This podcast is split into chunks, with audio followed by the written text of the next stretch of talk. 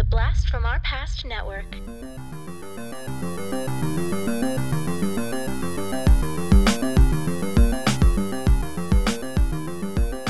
Hello and welcome to the Blast From Our Past podcast. We're the podcast that gives you full-on movie breakdowns, T V show reviews, and a whole lot more, all from the things of our nostalgic past. I'm Adam. I'm John. And today we've really got a San Francisco treat for you. uh, we are doing a family, uh, San Francisco family episode, if you will. We are breaking down the nineteen ninety-three film Missus Doubtfire, uh, which we are also going to be recasting down uh, uh, later in the episode, and we are going to be doing a review of the late eighties, early nineties sitcom Full House, which when we decided to do this episode, I actually had, I completely forgot that Missus Doubtfire was set in San Francisco. Uh-huh. I, I, and so when I was watching it, I was like, oh shit. Both of these movies are in San Francisco. How perfect. This is a wonderful little, like, uh, it's like it's like we planned this. For some reason, I had completely forgotten until you said so just now. Yeah, and you just watched the movie. I did. And and actually a fairly interesting fact, uh, the exteriors of the exterior of the main house in Missus Doubtfire, and of course the famous exteriors of uh, like the row of houses for Full House, are literally only a mile apart from each other oh. in San Francisco on the same street. Ah, Steiner Street. Yes, Steiner Street, just uh, down the road from each other. It's that's kind of crazy. Wow. Well, I'll have to make a pilgrimage. Yeah, exactly. Get some uh, fantastic nineties show and movie exteriors, and you know you'll be you'll be the king of Instagram, John. I promise you. All right. Uh, so that's what we've got on the docket today. Very excited about it. John, nineteen ninety-three. That's got to be a cool year. What else happened there? Yeah, so the movie came out on November twenty-fourth, nineteen ninety-three. The Billboard Hot one hundred single of that week, you're going to love this. It was I'd Do Anything for Love, But I Won't Do That by Meatloaf. And I would do anything for love, but I won't do that. No, I won't do that. I would do anything for love, anything you've been dreaming of, but I just won't do that. I would do anything. Oh God, yes, yes, Meatloaf. Love me some Meatloaf. I'm so glad that we get to play that on this podcast. Because I would do anything for love, but I won't do that. What won't he do, John? Uh, apparently it's pegging. Is that really what you're thinking, or is that just your own? I've heard that that's actually the truth. Oh, that sounds about right. I probably wouldn't do that either. Agreed. Okay, awkwardly moving on. You asked the question. I gave you an answer. All right. Uh, all right. Uh, also in nineteen ninety-three, well-known comedian Chevy Chase uh, had his own late-night show in nineteen ninety-three, uh, which only lasted five weeks. Yeah. I was like, I don't remember that one bit. I remember it, and it was god-awful. Yeah, Chevy Chase, he's hit or miss with some of the things that he does. And, yeah, I could see him just, yeah, tanking on some of that. Sometimes his humor, he's sometimes I've heard he's a real dick. At you know, like in, in most really most real life, so that'd be kind of hard to to do a talk show with him. Uh, if you listen to one of our baseball episodes, you'll know that one of my favorite pitchers of all time was a pitcher named Jim Abbott, and in nineteen ninety-three, Jim Abbott threw a no hitter. Wow, I didn't know it, and you might have mentioned this before, but I, I didn't know that he threw a no hitter. That's I mean that's fucking incredible. I mean, one, it's great for any pitcher to throw a no hitter. Right. You know, that's not easy. I mean, but he was, I mean, that, he's he was an inspirational dude. Really, yeah. really like Jim Abbott. Uh, if you don't know who Jim Abbott is, he was a pitcher in the nineties, mostly with the Angels, but uh, bounced around towards the end uh, of his career with the Yankees and a few other ones. Um, he was actually born without a right hand. He would hold the glove on his kind of right hand, or where his right hand would be, and he would throw with his left hand and then scoop his hand into the glove so you'd catch and throw with the same hand. Super inspiring guy. Uh, he was a great baseball player. I really enjoyed him. Also in nineteen ninety-three, so Adam, total internet traffic in nineteen ninety-three amounted to one hundred terabytes for the year. Ooh. As compared yeah. to uh a, yeah today. a note I note that I have that is in two thousand eight, one hundred terabytes in two thousand eight was used every second. Jesus Christ. Okay, yeah, that's quite the difference. And that was eleven years ago, so who God, God knows what it is now. Yeah, yeah, of course, if that was two thousand eight. Oh, man. We're always hooked in. uh, uh, all right. That was some nineteen ninety-three facts. All right. Well, before we get into the movie, John, guess what? We do not have another review on iTunes. What the fuck, people? I'm just trying to say, come on, help us out. Help a help a brother and a brother out. Uh, we would love it if you guys review us on, well, it's not iTunes anymore. Apple Podcasts. Yes. Uh, review us on, on that or wherever, uh, you know, please, it helps spread the word, uh, and we love to see the reviews. So please, and it also helps us with feedback so we can help make a better product for y'all. So anyway, just just a shout out for y'all. You know what, Adam? We may not have another review, but you know what we do have? What do we have? A patron. We do. We got a patron? An entire patron? An entire patron. Oh, hell yeah. We got a new patron at the Golden Girl level. Another Golden Girl? We've already had one Golden Girl. I, if we can get a sec, if we can get four Golden Girls, that'd be fucking killer. We'd have to give them nicknames. Mom can be Blanche. Yeah, there you go. She's such a Blanche. uh, no, so Ken Johnson joined us at the uh, Golden Girl level. Ken Johnson uh, will uh, eventually get a chance to actually be on the show with us. Fantastic. Thank you, Ken. I'm excited to see what content you want to talk about with us. It'll be that'll be fun. We will break down and review whatever the hell you want. I, you can basically say what I'll say whatever you want me to say, man. uh, one of the reasons why I, uh, we kind of included this tier on the Patreon uh, was because I especially, especially when we have guests, I love it when our guests pick what it is we're going to do, because a lot of times they pick something that maybe Adam and I would have never picked because it wasn't mm-hmm. something we watched. Uh, for example, the first time we had Corey on and he picked Monster Squad, that was nothing that was ever going to be on our list because neither of us had yep. watched it. Yeah, so, which was which was a lot of fun, like, you know, breaking that down. One, we had, you know, someone else who it's their nostalgia, so we can kind of, you know, they're defending it to the max because it's their nostalgia, where John and I are kind of the ones, as opposed to, you know, we're kind of attacking each other. That that one we kind of like either could team up together and be like, what the fuck is this shit? Right. and but in general, it is just kind of fun seeing stuff that is backdated that we that we missed when we right. were kids. So well, and you got to remember, we're all about nostalgia. Doesn't necessarily have to be our nostalgia. For example, we had a show with our dad on, and we did a show about his nostalgia. Mm-hmm. So if you're worrying that maybe you you want to support, but the movies of your time was maybe a little before the nineties or eighties, or maybe even a little bit after, doesn't matter. The whole thing's about nostalgia. Honestly, we'll take your money. Yeah.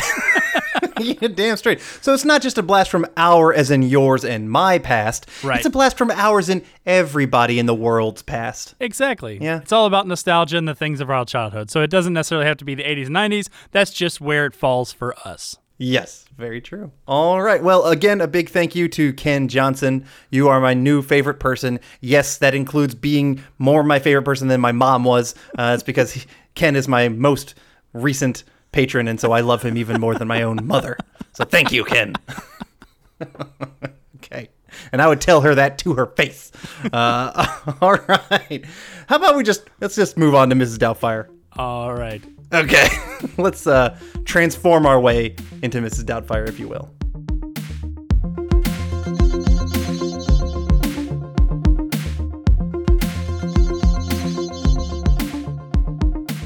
Well, actually, before we go into Missus Doubtfire, here are two cool guys to tell you about another podcast you might like if you like nostalgia. Hey, this is Brent. And I'm Eric. And we are part of the Friday Five podcast. Yes, sir. We cover everything from the eighties to today. We absolutely do. You can find us every other Friday on any of your favorite podcasting platforms. Like any. iTunes? Like Stitcher. Oh, man. This Maybe a little Spotify. Hey, and also check us out on Instagram. Absolutely. So come hang out. I think you'll have a lot of fun, and we will see you there. Yeah, bring your proton pack and your ecto cooler, and maybe some McNugget buddies. Missus Doubtfire from nineteen ninety-three. This film was directed by Chris Columbus, uh, who we've talked about him before on our Home Alone episode. He also directed Home Alone two, Adventures in Babysitting, and the first two Harry Potter movies. So a very accomplished director here, especially mm-hmm. kind of like family-friendly director at that. Something that I had no idea about this film until I kind of looked it up and did a tiny bit of research, a k a typed in, you know, Missus Doubtfire on Wikipedia. Uh, it told me that this movie was based on a novel. That's right, by a woman named Anne Fine. Yeah, that, that was I had that, ridiculous. I had no clue. Yeah, I didn't either. It seems like something Robin Williams would have cooked up in his head, mm-hmm. not something that they took straight from a novel. Exactly. Uh, but apparently, yeah, the novel came out in nineteen eighty-seven, kind of written for English teenage and young adult audiences. Yeah. So apparently, which they, makes sense, you know. They interviewed Anne Fine and asked her who they who she thought should play the the part of Missus Doubtfire. Uh, what she actually said was she thought Warren Beatty should play Missus Doubtfire. And that's only because he was such a known womanizer, she thought it would be hilarious for him to have to play a woman. Oh, fair enough.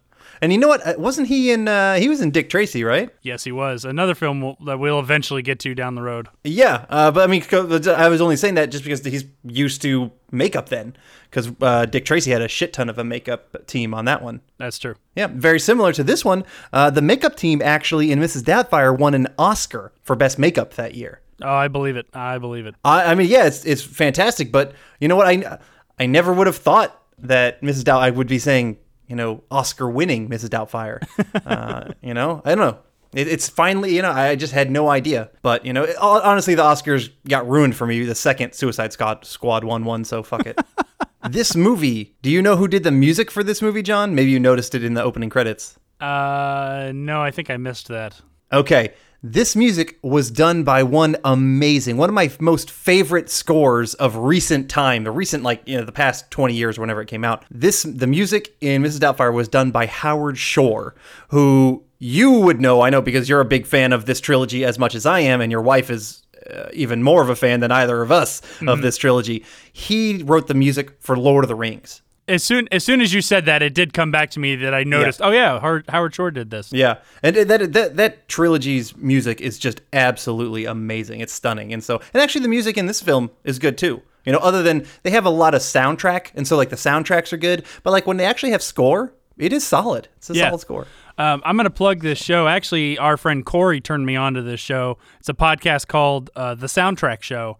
He goes over a bunch of different stuff. I think I've mentioned them before.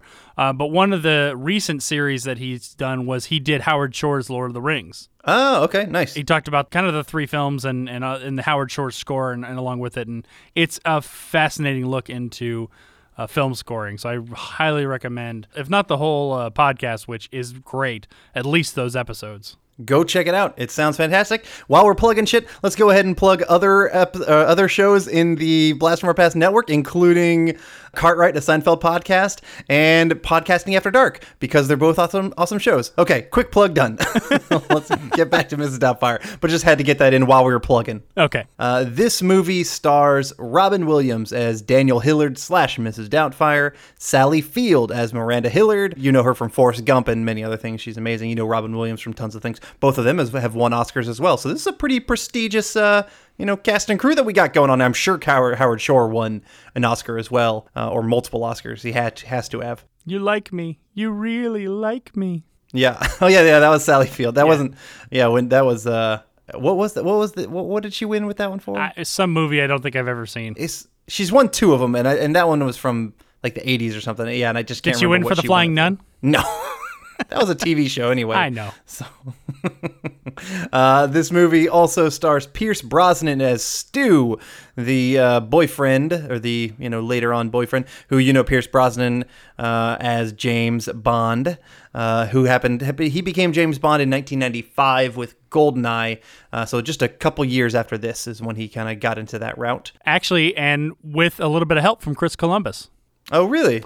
Yes, uh, because uh, in nineteen eighty-two, when they switched Bonds to, was it um, uh-huh. was it Dalton? Yeah, Dalton, Timothy Dalton, Dalton, I think. Christopher Columbus always thought it should be Pierce Brosnan because of his work on Remington Steele. Oh, yeah. And so when uh, some of the producers called Columbus to ask about Pierce Brosnan because he had just worked with him, and he built him up, he's like, this is your guy. This is who you need to do. Adam, I might shock you. You with, did a good job. I would shock you with this. Pierce Brosnan is my favorite Bond. Oh, okay. I mean, that does shock me uh, because, I mean, personally, my favorite is Daniel Craig, just because those are the only movies I've actually watched. I don't really give a fuck about James Bond, uh, but Daniel Craig is, is more interesting. That's funny because the only movies I watched of Bond were Pierce Brosnan's. Oh, uh, okay. Yeah, no, fair I, enough. I, I mean, also yeah. am not a huge Bond fan. No, yeah. It, Bond is honestly never going to make our list uh, unless someone pays us for it. That's about the only way. I uh, just don't don't love those movies. They're a little too, they're just cheesy. I find them cheesy. Yeah. Uh, that's why I like the Daniel Craig ones, because they became just better action movies. That's true. But even not even all of those are any good. Uh, just a couple of them are good. So, yeah. oh, who do you, who do you want to be the next Bond? Sorry, going off on a tangent here. Well, they just cast the ne- uh, they cast the next double oh seven. Oh yeah, it's a female. Yes, yes, but that, that may not be the next Bond. Well, but uh, I mean, Daniel Craig is still in the ne- is the, the next Bond in the next film. Uh, right. So who well, do you think well, will be the uh, Bond? Apparently, he is still Bond, but they, he's passed the moniker of double oh seven to this woman. Okay, so she will take over the moniker of double oh seven, and the and the series will continue with her. I, I don't know if it's going to continue. I just know that in the next movie, she's going to be double oh seven, and but uh, Daniel Craig will be in the movie as James Bond. Would this be like the first time that a double oh seven, if if this actress continues to play double oh seven down the line, would this be the only time in any of the films that two double oh sevens have actually crossed paths, you know, I, in in a film? I guess. I don't know. I'm not I'm not a Bond historian, so. Yeah. Well, I mean, I guess all the other double oh sevens have all been James Bond. They've just been different people. Yes. Different actors, I mean, but it's all the same character. Right. So, whatever. Cool. All right, then. Let's talk about Lisa Jacob, because she's the next actress on my list that I'm talking about. She plays uh, Lydia Hillard, uh, and she's the oldest of the three kids of uh, Daniel and Miranda. Uh, you would recognize her from Independence Day. Mm-hmm. She played one of Randy Quaid's kids uh, yep. in Independence Day. And Matthew Lawrence plays Chris Hillard, uh, who is the middle child, and he is also the middle child of the Lawrence brothers. Ah. Uh, you know, you get Joey, Matthew, and Andy Lawrence, Uh, who were in that, you know, the Disney show Brotherly Love, but you remember Joey Lawrence, whoa, from mm-hmm. Blossom, yep. uh, et cetera. Uh, but so he's he's played the middle child so well because he is he is running real life. And uh, Mara Wilson played Natalie Hill- Hillard, who uh, you would recognize her probably most from Matilda. She played Matilda. Yep. Also, uh, Miracle on thirty-fourth Street, the remake Correct. They did in ninety-four. Yes. Yeah, and she was adorable. Like, she was, like, the adorable, you know, girl child actress of that, you know, the early to mid-nineties. Yes. Like, and, one hundred. And kind of getting, I'm not going to talk about too much, but getting ahead to when we cast, trying to find someone who was kind of mm-hmm. as adorable as Mara Wilson was, was basically yeah. an, an, an impossible task. Agreed. I, I like who I chose, though. I think I chose a very, very cute girl. I think she kind of was like that, but it's it's hard to reach uh, Mara Wilson's status uh, in adorability. Agreed. I'm about to start the movie, but just before we do, I want to discuss, and maybe maybe we should discuss this, uh, well, we could discuss this later on, but let's discuss it now. Overall, because we're going to be doing a casting of this, overall, is this the kind of movie that could be made today, with all of the type of humor that's based around kind of cross-dressing, and there's even jokes about uh, you know, transsexuality and stuff in there? Like, do you think this film could work if it was going to be remade today? I mean, the only reason it could be remade is because the original is so beloved. Mm-hmm. Um, if you if this was an, an original concept now, I don't think it would have worked. Yeah, I think it's possible. I think you know there there would have to be some changes, probably. You know, yeah, oh, definitely some of the humor, some of some of the uh, just little jokes that they, they pull out. Right. I don't think don't last and don't and don't land like they did back then. Right. Uh, because humor was different, times do change. Absolutely. Uh, and watching it with the new eyes, like, you know, you watch that and maybe you still laugh because part of it, you know, your humor is still in nostalgia, but also some of it's like, oh yeah, yeah, they probably shouldn't have done that. Or, you know, they shouldn't have done that. Now it's different, you know? Right. So uh, anyway, yeah, just kind of curious about, I mean, granted, I'm going through it with the eyes of a thirty-three-year-old male who definitely enjoyed this film when he was younger. Uh, I mean, I don't remember if I saw this in the theater. Probably not.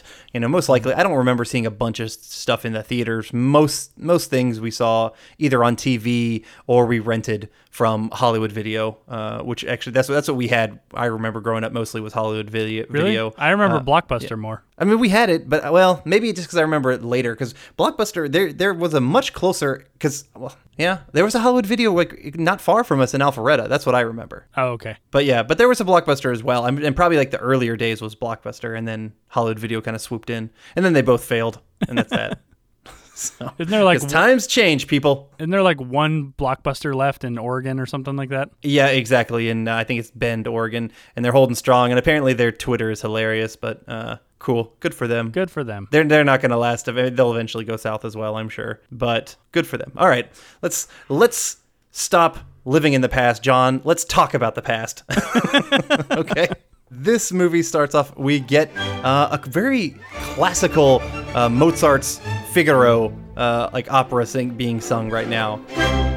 Figaro, Figaro, Figaro, Figaro, Figaro, Figaro, Figaro, Figaro, Figaro, Figaro, Figaro, Figaro, Figaro. Daniel is a voice artist, which I thought, you know, is very cool. He's he's providing the voices for uh, this bird and a cat, very kind of similar to Sylvester and Tweety-esque kind of thing. But at one point, the cat, you know, is about to eat the bird and gives him like a final cigarette to smoke before he ends. And, you know, in a very, you know, current mentality, Daniel is like, no, I don't, I don't think this bird should be smoking.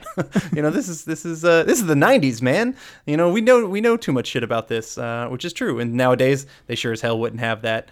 Uh, and so, you know, he does kind of the, uh, very proud kind of thing. 'Cause they, they give him an ultimatum and be like, hey man, you got to do this. You got to say the lines because we're paying you. Mm-hmm. And he's like, peace out, bro. Uh, he's not, he's not going to do it. And so he walks off. Uh, and as he walks off, we get a fantastic little Porky Pig impression that I always loved where he goes, piss off, Lou. Always loved that. He goes to his kids' school and he picks them all up. Uh, and I guess they must go to private school because there is no way all three of those kids are in the exact same grade or in the exact same like school, right. You know, because, you know, Mara Wilson's six or five or something. Right. And the oldest is like probably thirteen, fourteen or fifteen or something like that. Just saying. Yeah. Well, granted, if they're living in that house in San Francisco, they've got money. Right. So they're probably going to private school. So yeah. yeah, it's apparently Chris's birthday and it's his twelfth birthday. And oh, I thought what was quite funny, Uh, we just saw a scene of Daniel walking out because he didn't like the message that was being sent to kids of a bird smoking. But, you know, he's, he's talking to his kid about, uh, you know, what does he want for a, for his birthday? And Chris goes, got a surprise for you. A stripper? Ooh, please. Two strippers? Ah, oh, boy. Party? Yes. Two strippers? And it's like, oh shit, okay, I guess that kind of humor is okay, but smoking humor is not. Huh, interesting. Anyway, I mean, he's twelve. I mean, shit. I don't remember at twelve, you know, thinking about strippers. I don't think I, you know, really knew what a stripper was at twelve. Maybe I did. I don't know. Sorry, going back to the scene where he's in the uh, the voiceover booth, mm-hmm. the guy who kind of berates him, or, you know, Lou or whatever, mm-hmm. uh, was played by an actor named Terrence McGovern, who was the voice of Launchpad McQuack. Oh, cool. Because we just talked about Darkwing Duck a couple episodes ago. So yeah, we did. Kind of poignant. Nice. That's very cool. I did not realize that. That's awesome. So uh, we are at the party that Daniel is throwing at their house, and he got a mobile petting zoo to come. Uh, and, of course, the place is just, like, getting torn up with all these kids dancing around, being crazy with these animals everywhere. Uh, and apparently this one neighbor, you know, is pissed off because it's too loud and messy, and she calls Miranda, who is Daniel's wife. And so then we meet her uh, at her office, and she's like a, I don't know, architectural design or something like that. Architectural design, interior design. I couldn't quite get grasp exactly what it was. Yeah, yeah. But she does design of some t- type. Yeah. You know, she gets the call, and she heads back home. Uh, so she sees this madness, and, you know, I always loved the line, you know, while she's walking into the house, and, you know, she's got this cake in her arms, and she looks at this goat that's eating her flowers, and she said, "You ate my begonias!" And she, as if, as if, you know, you know, she's scolding this goat, you know, because it's a fucking goat. But right. uh, Sally Field, I will say, I really like her performance in this film. Mm-hmm. I don't feel she does all that many comedies, but she is a good comedy actress. Yeah. So obviously the house is a mess. We see this pony kind of, you know, eats part of the cake, and I think that's kind of funny. But we see Daniel is dancing on the table with these kids, and she walks in, and fuck, party is over. You know, he's in trouble. You know, that now they're fighting. It's obviously not a happy marriage. You know, they're just kind of going after at it. And, uh, and it ends up in, you know, her basically saying it's over. And then she really nails it in the coffin when she says the D word, divorce. Yeah. So it, obviously things had not been good for a while. I lo- Sorry to back up, but I, I love that the song that he's playing when they're coming in is House of Pain. I'm the cream of the crop. I rise to the top. I never eat a pig because a pig is a cop. Or better yet, a Terminator. Like Arnold Schwarzenegger. Try to play me out like this if my name was Sega. I'm coming to get ya, I'm coming to get ya. Spitting out lyrics, homie, I'm with ya. I came to get down, I came to get down. So get out your seat, jump around, jump around. Brenda, what's up? You're home early, girlfriend. Yeah, which makes sense, yeah. Yeah, House of Pain, Jump Around, yeah. uh, which is a very good song, very good party song, you know, in the nineties, absolutely. I so associate this scene with that song. Every time I hear that song, this scene kind of pops in my head a little bit. Nice. That makes sense. We cut to, you know, Daniel at his brother's house, you know, so he's he's out of the house. Things aren't looking good. Uh, but we do get to meet his brother, Frank, played by, fantastically played by Harvey Fierstein. Mm-hmm. Uh, he's a great little, like, you know, supporting actor, character actor, yeah. uh, that, you know, he's, I mean, he's, he's about the exact same in almost every movie he's in, he's in, uh, maybe, maybe not exact same, you know, he's got some slight differences. You know, I, I like to think of a different role that he was in also with, in a Robin Williams movie, uh, Death to Smoochie, where he's not really that same type at all, but right. you know, his, his voice is so unique. Agreed. Apparently, uh, Harvey Fierstein seeked out Robin Williams when he found out that he was making a movie that was going to have a gay brother, and basically was like, mm-hmm. I want to play this part. Nice. No, he, I mean, so. he he's fantastic. I mean, and this is, I mean, I mean, granted, Harvey Fierstein is remembered for a lot of different stuff. Right. You know, for me, this one is always one that I probably remember one of the most. I agree. I tend to associate him with this movie more than anything else. Mm-hmm. Uh, we are at uh, custody proceedings. Doesn't end up very good for Daniel. Miranda gets full custody of the kids, with Daniel getting visitation every Saturday, uh, which apparently is only temporary for him. He's got ninety days to find a job and a place, and the court will reconsider uh, joint custody at that time. It's kind of how it was. Uh, a lot of the time, that's how things ended in divorce in like the eighties and nineties. Uh, we de- we definitely were products of something similar. Yep. Anyway, uh, Daniel says goodbye to his kids and, and leaves his old house. You know, it's somewhat emotional. So then we meet uh, his court liaison, uh, Missus Sellner, who was played by Anne Fine, who is a great little character actress. You've seen her in tons of different stuff, I feel, uh, but I probably remember her best from either this, or she was also really good in Liar Liar, if you remember that, John. Yes, at all. I also really loved her in uh, American President.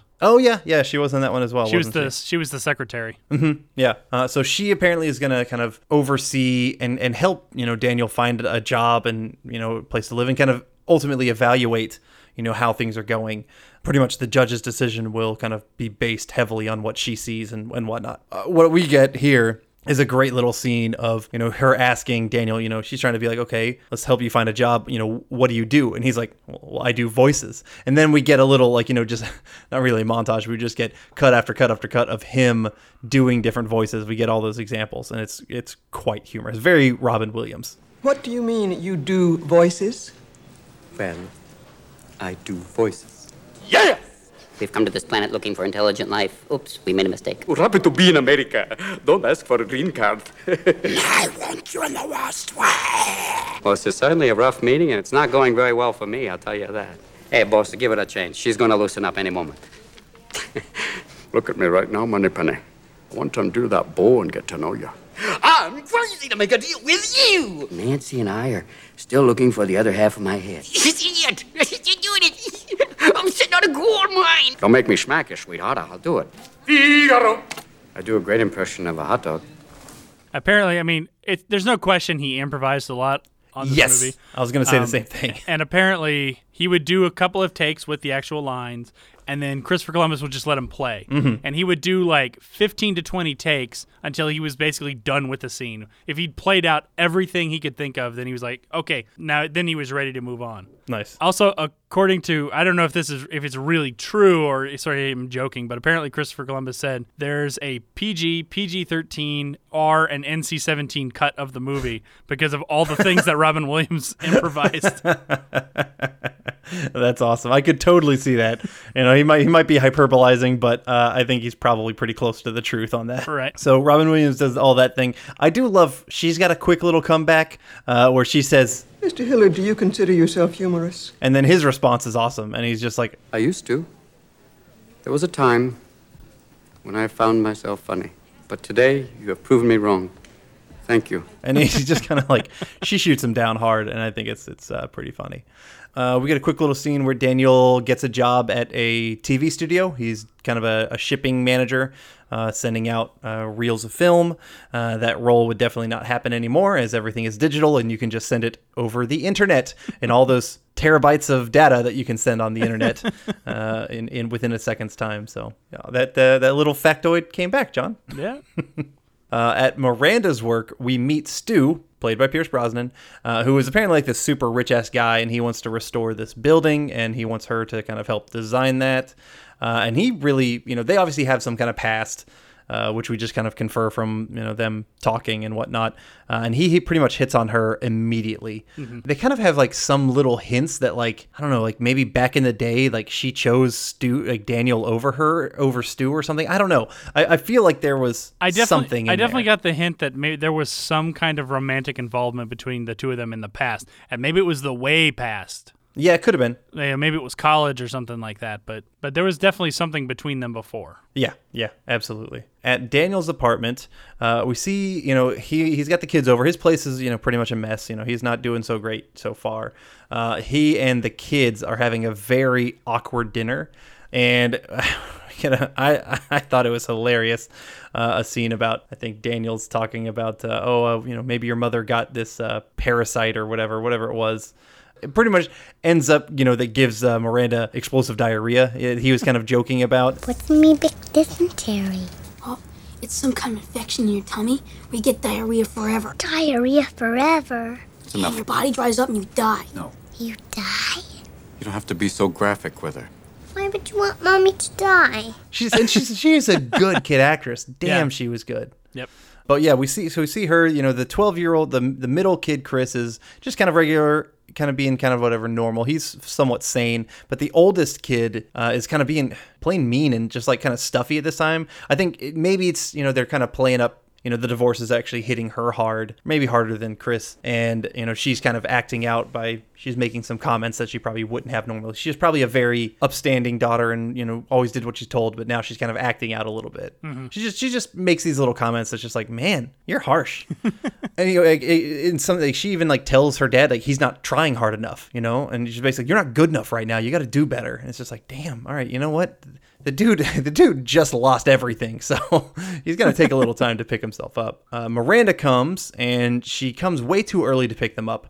And honestly, you can really, you know, you hear her honking outside the apartment. You kind of, you really feel for Daniel's character right here, you know, because he's lost everything, and he just wants to spend time with his kids, and he's getting rushed out of that right now. And, you know, it's... It's awkward, you know, for with him around the kids, but it's also, you know, as an adult, you know, I feel really bad for him right now, which is obviously what, you know, they wanted us to do, you know, and, and Miranda's slightly the villain, but not too much, which is good because they don't paint her in too much of a horrible light, which is uh, helpful because, you know, it's not, it's not that easy. You know, a lot of other movies right. where, where that involve divorce, it's almost always, uh, you know, a hero and a villain situation, but they don't. Uh, but at one point, you know, you, you really kind of see his frustration where, you know, the kids are about to leave and he still feels that he has an hour with them. He's like, no. No, no, no, come on, sit down, sit down, sit down.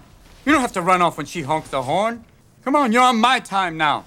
You're my goddamn kids, too. You know, and he's just so frustrated with everything. You know, Miranda comes in and she kind of busts into the door uh, and is, like, you know, trying to get the kids to leave. And she lets Daniel know that she's looking for a housekeeper. You know, he says that he can, you know, pick up the kids and hang out with them. And, uh, you know, he wants to do that. Uh, and we get a, just a fantastic repetition of the line that we had just heard where little Natalie uh, says to her mother very calmly, "We're his goddamn kids, too." And I just about shat myself with how adorable and hilarious that line was. And her, her delivery was just perfect, man.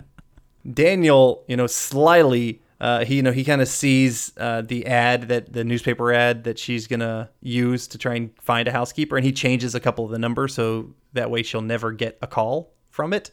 Uh, and so instead, he uses one of his talents, which is his many voices, and mm-hmm. uh, he ends up calling her with the different voices. It's a fun little scene, you know, uh, of him calling her in different voices, giving her really shitty or awkward type of uh, different people or different stereotypes or whatever, right. Answering the call for it, which also would not really ever, would not work today, um, because if, you know, someone had caller I D, they would just know that He's calling same one n- same number every time. Right. Also, I kind of feel like, you know, has she has she not heard a lot of his voices, or, you know, couldn't she right. couldn't she pick out, even, you know, even if you did like a British accent, John, uh, I feel like I would still know that it's you over the phone. Probably, yes. Yeah. So, and, you know, she was with this man for, you know, fifteen, sixteen, what more years or whatever it was. Maybe they said fourteen years, but yeah, that just seemed, now that was just like, eh, that feels like a plot hole to me, but uh, I'll let it slide. But I will I will add in there that we do get a transgender joke in there in, in one of these calls that would totally not fly today, mm-hmm. um, where he's using one of his voices, kind of one, one of his female voices, where he goes, you know, I don't work with the males because I used to be one. Right. She uh, is, you know, very awkwardly, is like, oh, no, no, position's filled or whatever, and she hangs up on right. it.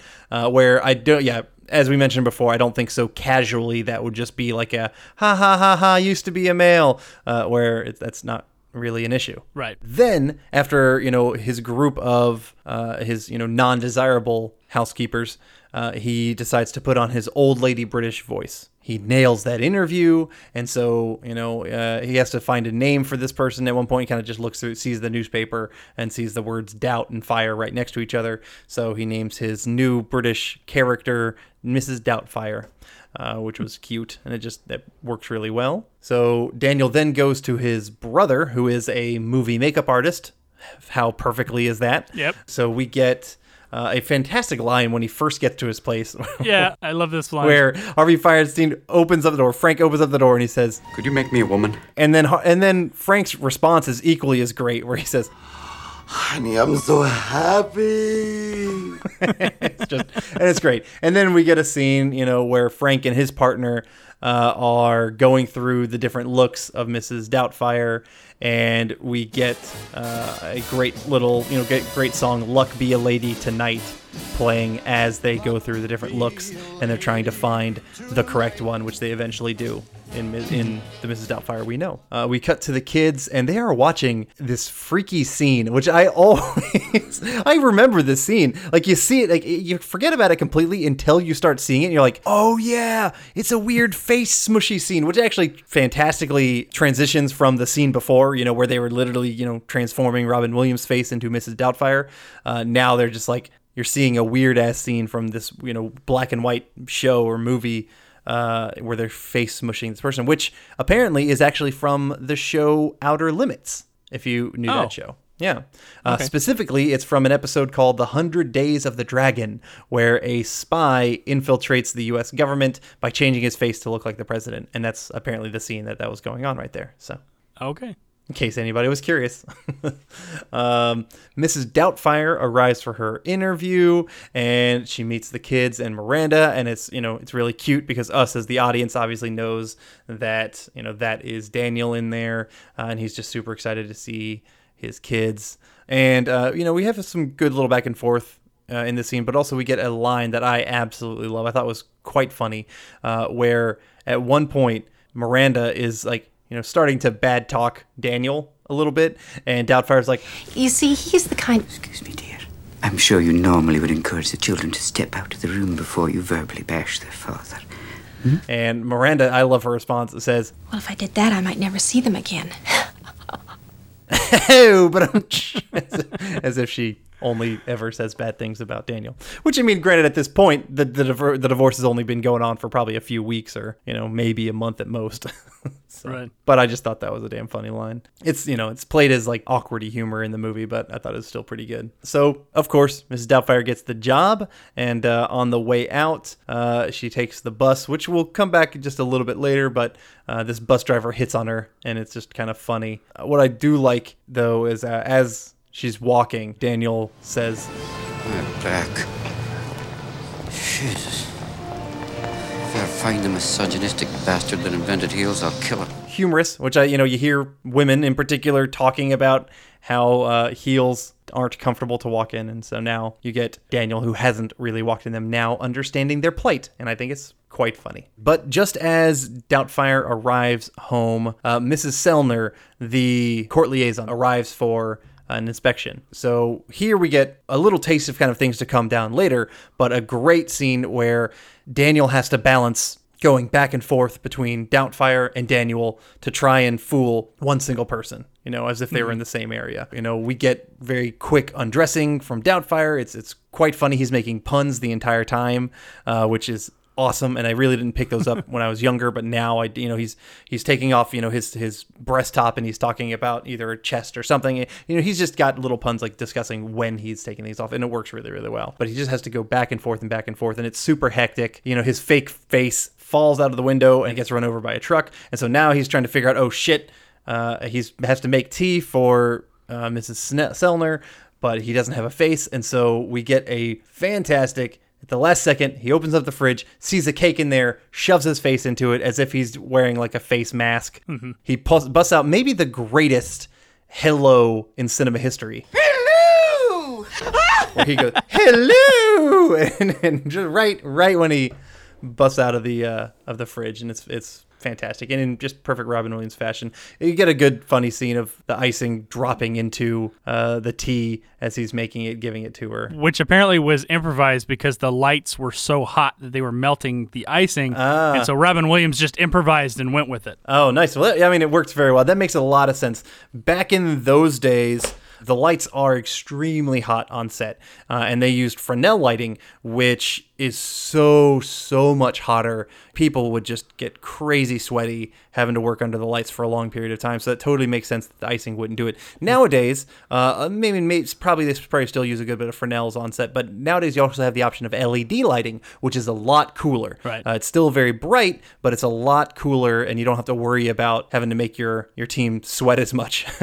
So, and apparently it was originally going to be an avocado, not a cake. Oh, okay. He apparently looked too monstrous with the green the green avocado on his face. Yeah, I mean, it's also, I mean, I guess if he put his face into a bowl of guacamole, that would make sense. Right. But like the cake, I don't know, there's just something about him shoving his face into the cake that works really fucking well. Yeah. So then uh, the song Papa's Got a Brand New Bag is playing in the background, and we see him kind of living his life as he's doing his regular job, and he's kind of swapping into Doubtfire. Just kind of a good little transitional scene here. We also see that uh, Doubtfire is a bit of a harsh badass. You know, she forces the kids to do chores, and she's going to be stern and lay down the law and just make sure that they do their shit. She's Doubtfire is going to be a good nanny no matter what. but yep. but I guess so. He don't he doesn't want to lose his job. He wants to be able to see the kids. Right. You know, he's gonna he's gonna be stern, which is which, I guess what he knows Miranda wants. So right. We do get a funny scene of him trying to cook, uh, very unsuccessfully, uh, and. He ends up, at one point, lighting his boobs on fire. And fuck me, John. If that's not comedy gold, man, boobs on fire is genius.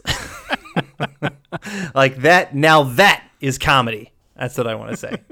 uh, but it's, it is a fantastic scene. It's a classic, I feel, scene from Missus Doubtfire anyway. I mean, he's got to put out yeah. the boobs with the lids. Pot lids, yeah. Yeah, yeah, it's good. And a classic line that he gives right afterwards. Look at this. My first day as a woman... Getting hot flashes. Yeah. Oh, yes, yes. That is a damn good line. Absolutely. Obviously, instead of cooking, uh, he ends up ordering a meal from this fancy-ass place, uh, and uh, it works out perfectly well because Miranda comes home and Doubtfire has the dinner all prepared for him, and everyone's excited, and they eat, eat a wonderful meal. On the bus on the way back home, we see this bus driver notices uh, Doubtfire's pantyhoses drop down, and I love his line where he's like, I like that Mediterranean-looking women. Natural, healthy. That's the way God made you. He's really coming on strong onto uh, Doubtfire right now. So I give, I give, I give him, uh, I guess he's he's maybe being a little creepy, but I always liked that guy. He's trying to be nice about it. Yeah, yeah. Uh, so then we get a song and a little kind of montage here uh, that was one hundred percent used for the trailer, and in my opinion is almost synonymous with this movie now. Uh, and that is Dude Looks Like a Lady by Aerosmith.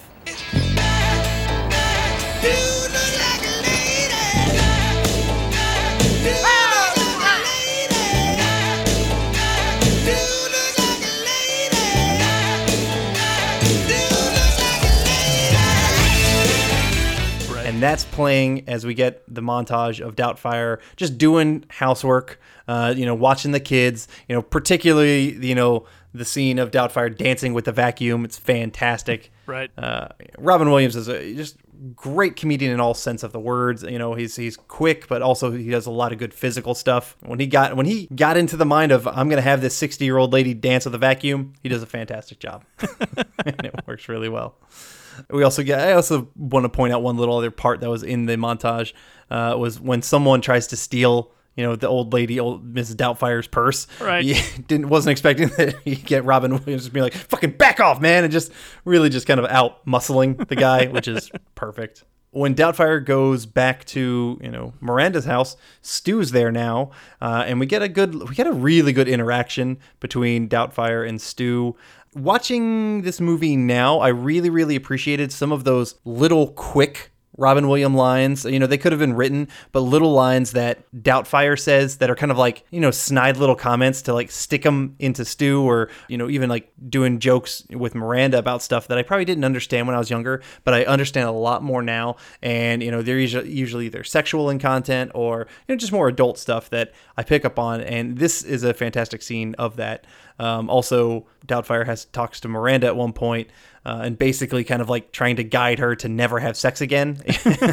You know, basically being like, oh, after my husband died, uh, I, I went celibate, and that's what you should do too. Like that kind of stuff that was just, it's funny. It, you know, it's it seems funny when you were younger, but it's legitimately funny now when you're fully understanding everything. Right. So while watching the kids, Chris, uh, in this next little scene, Chris ends up accidentally walking in on Doubtfire when uh, she's peeing, but of course she pees like a guy. Mm-hmm. Uh, and so Chris is freaking out, and I absolutely love his on his inaudible, like, uh, he's a she, she's a he, she. Well, Missus Doubtfire, he's a she, he's a she, she he's a she, she. Uh, just kind of really freaking out, you know, as he's talking to his sister. Daniel comes in, and he has to, he ends up, ends up coming clean to just the two kids. You know, he doesn't want to tell the youngest daughter because she's too young and she would spill the beans immediately, but they, from now on, the two older kids know that it's their father. And so they're really, you know, obviously happy about that. And they, even though they're kind of weirded out about it at first. One thing I didn't like about this scene is uh, the daughter asks who did this, uh, right. the makeup, meaning the makeup and whatnot. And Robin Williams or and Daniel responds, Uncle Frank and Aunt Jack. The only thing I don't like about that is it just call them Uncle Frank and Uncle Jack. Right. In today's society, you don't need to associate a relationship always with a male and a female role, right? You know, if it's if if it's a homosexual relationship, so it's not one has to be the male, one has to be the female. Just say it's Uncle Frank and Uncle Jack. Anyway, small little thing, but I was just like, damn it! If they just changed that one fucking word, it would be more progressive and be better. Right. But anyway, now we are at the T V studio, and we see this crazy ass, boring, like scientific-y dinosaur show going on, uh, and Daniel kind of is just making fun of it to this random dude, quote unquote random dude, who without knowing it, he's actually talking to the the head of the studio, the boss, the G M, uh, and owner of the studio. Mm-hmm. And basically that's just a quick little plant that will come back later for us. Doubtfire goes back to Miranda's house, and Miranda's Miranda asks Doubtfire about her older husband and kind of how he died. Uh, and I, a line that I like, uh, that Doubtfire says, "It was a drink that killed him." How awful. He was an alcoholic. No, he was hit by a Guinness truck. So literally, the drink killed him. It's just, it's humorous. I, you know, I wouldn't be surprised if that could have been improvised as well. I'm sure there was plenty of that uh, in this film, right, as you mentioned. And, and they end up having a little heart-to-heart about kind of what went wrong uh, with Miranda's marriage. So we then have a little scene at the country club pool, where apparently Stu has invited the entire family uh, and Missus Doubtfire to go hang out. Um, and, uh, you know, Doubtfire doesn't want to get undressed uh, and expose herself, obviously, or himself uh, to everybody. So he's like, Doubtfire says she's just going to go hang at the bar while the family does their thing. A funny, quick little scene of Daniel forgetting that he's in garb and he's checking out this blonde, hitting on her, but obviously that, that goes nowhere. And Stu kind of comes in and starts starts kind of talking to one of his friends at the club or whatever. And honestly, the one thing uh, that I do kind of like, they don't turn Stu into like the asshole right. boyfriend or the asshole stepdad. He's he he's never actually legitimately a bad guy. Right. You know, he, at one point here in this scene, you know, he calls Daniel a loser, and that kind of sets Doubtfire slash Daniel off, and he throws a lime at the back of his head. Funny scene.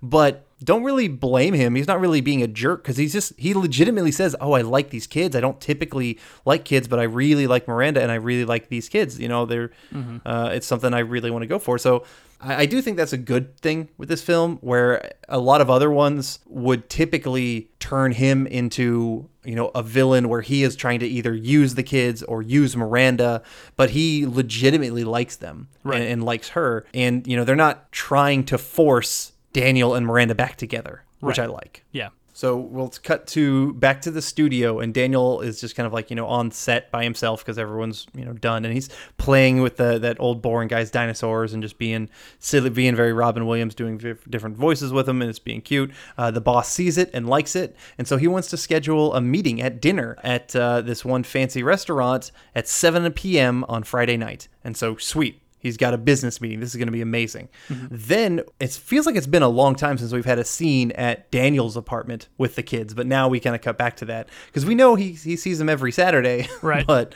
uh, after all of this, you know, we finally get a scene. His apartment now is really, you know, neat and tidied. He's learned a lot from Missus Doubtfire, in uh-huh. case you haven't noticed, John. So he's he's got his life back up and running a little bit better. So he's he's having dinner with them, and Miranda kind of comes in to pick up the kids, and she's kind of surprised at how fantastic things are. But unfortunately, Daniel's trying to show, look how much better I'm doing. But now Miranda likes Missus Doubtfire so much that she doesn't want to give up that time with Missus Doubtfire because her life is going so well. Right. Damn it, he's too good at his job.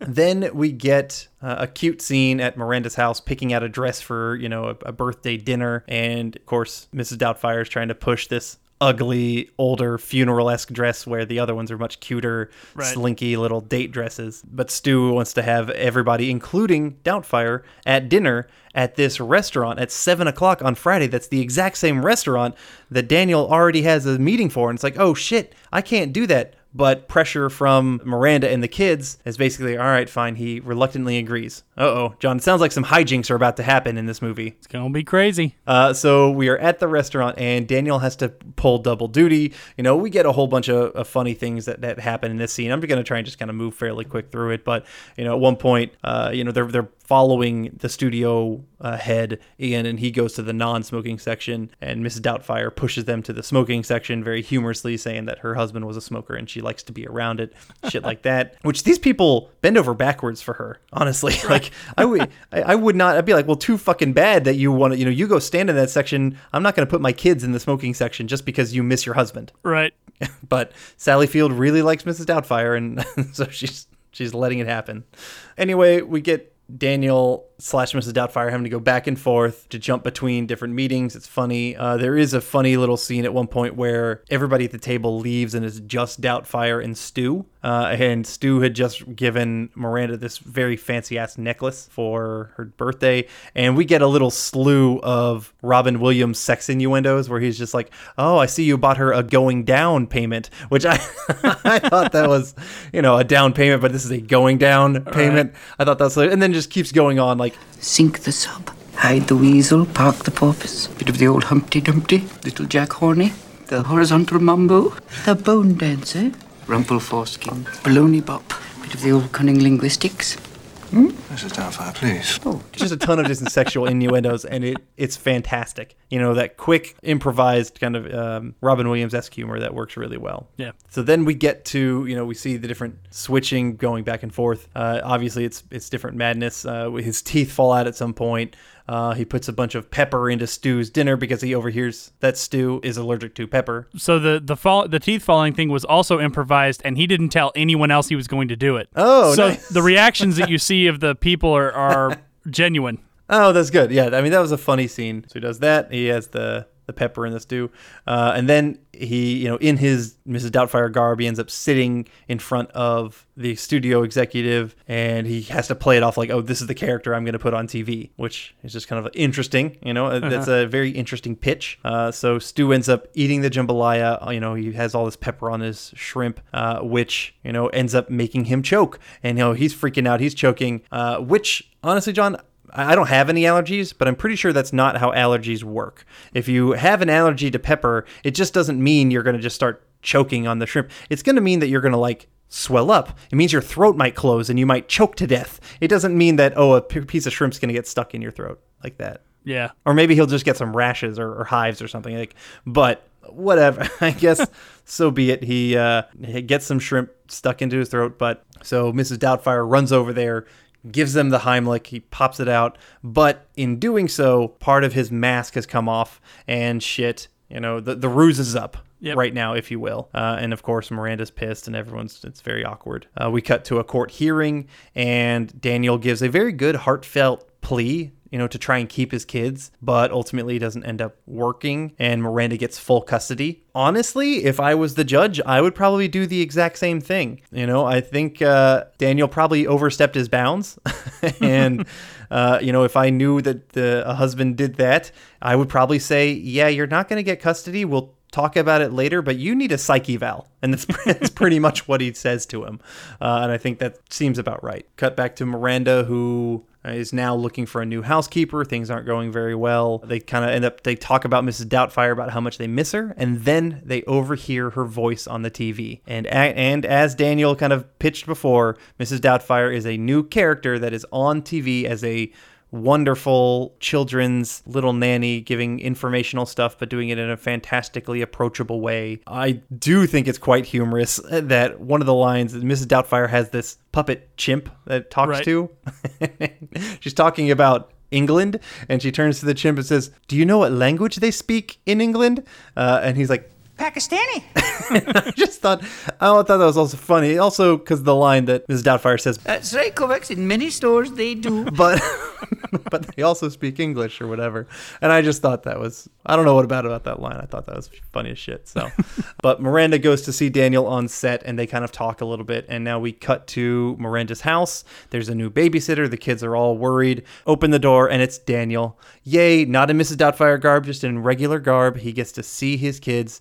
She's allowed Daniel to take the kids home and be with them after school and do all that stuff. Um, and it's fantastic. And uh, we end pretty much with a scene as uh, Missus Doubtfire on T V is responding to this kid's letter about divorce and mm-hmm. just kind of giving advice on divorce that, you know, sometimes divorce happens to, to everybody, or, you know, it can happen to anybody, and it's, it's doesn't mean you're a bad kid. And, you know, sometimes the parents might get back together, sometimes they won't. And it ends with that as Daniel is taking his kids and spending time with them. Mm-hmm. Uh, so I think that was kind of a nice little poignant way to end the film. I agreed. Yeah. So uh, let's go into our final thoughts. That's the end of the movie. And uh, let's see what we thought. John, would you start us off, actually? Uh, yeah. I actually was a little worried that this may not hold up as much as I remembered. And, and yeah, some of the, the jokes didn't land exactly as they, you know, did twenty-something years ago. But largely, it was still pretty damn funny. Mm-hmm. Robin Williams' humor is pretty timeless. Even if you don't like all of his jokes, usually there's something in there for you. I had a fondness for it. I know we watched it quite a bit when we were kids, and truthfully, I still like. I still enjoyed it. I still liked it.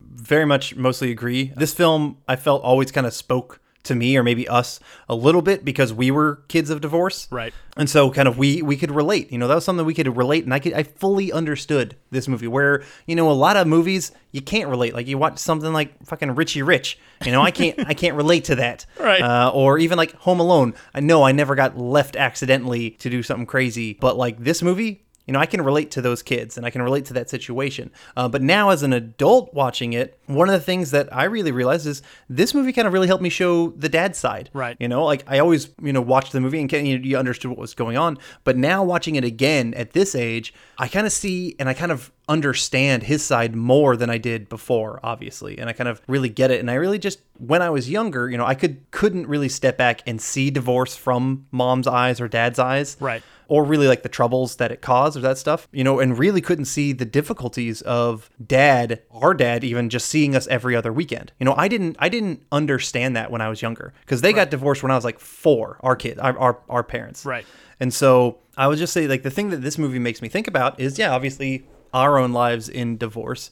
It kind of makes me think about dad's plight a right. little bit more, you know, right. because I, I mean, I grew up, most of my entire memory of growing up was with mom having full custody and seeing dad every other weekend, until he ended up having to move for a job uh, where I didn't see him. I saw him once a summer, right? Was what it was for a while, until he ended up moving back to Georgia. Uh, and, you know, and I saw him, you know, more often after that. But then, you know, once he did that, you know, that was back into high school, or later in high school, and then in college, where I didn't see him all that often because I was in, over in college, and then I moved out to Los Angeles. Right. So anyway, no, none of that being said, I had a fantastic childhood. You know, I love my childhood because, you know, that's what I, that's how it was for me, and that's what I was used to. But it's really nice to me at the end of this film, you know, I can see what reality might be for someone like my dad, or for other a lot of other dads out there who probably had a similar situation. Right. Now, not a lot of them probably became T V stars like Robin Williams, like uh, Daniel Hiller did, uh, and, you know, have a fantastic Missus Doubtfire that they could turn into to come see us. Right. But uh, you got a little bit of that, a little side of something that I didn't really know about. I also really, really like that this film didn't have Daniel and Miranda get back together. Mm-hmm. It didn't really push that at all. You at one point, you know, you kind of saw that Daniel wanted that, but Miranda was never really and never entertained it one bit. And I thought it was more real that way, that this film was like, you know, as as over the top as it is, that, you know, a person like Daniel Hillard, aka, or, you know, slash Robin Williams, would do something like this, dress up to see mm-hmm. his kids. It still felt like it was grounded enough in reality. I'm one hundred percent with you. I think this movie still holds up, you know, as dated as some of the humor is from what they talk about, and has, you know, like the overall cross-dressing topic isn't mm-hmm. something that people would probably take so casually in jokes and in, right. in, in uh, you know, a humorous comedy movie like this anymore. I think this movie is really good and really holds up, and there's some fantastic lessons in this film. I mean, come on, John, it, this film is hilarious as well. Right. Boobs on fire. Fucking gold, man. That's go- comedy gold. Yeah, so I'm going to continue enjoying and speaking highly of Missus Doubtfire. I really, really hold it in high regard. And, you know, if it if it's up on T V again, I'll probably just watch it and just be like, yeah, I'm quite enjoying it. So I'm with you. Uh, I, I had my doubts that maybe this was going to be a little bit more dated than I thought, and there was some datedness to it. But in general, I really, really appreciated Missus Doubtfire. Agreed.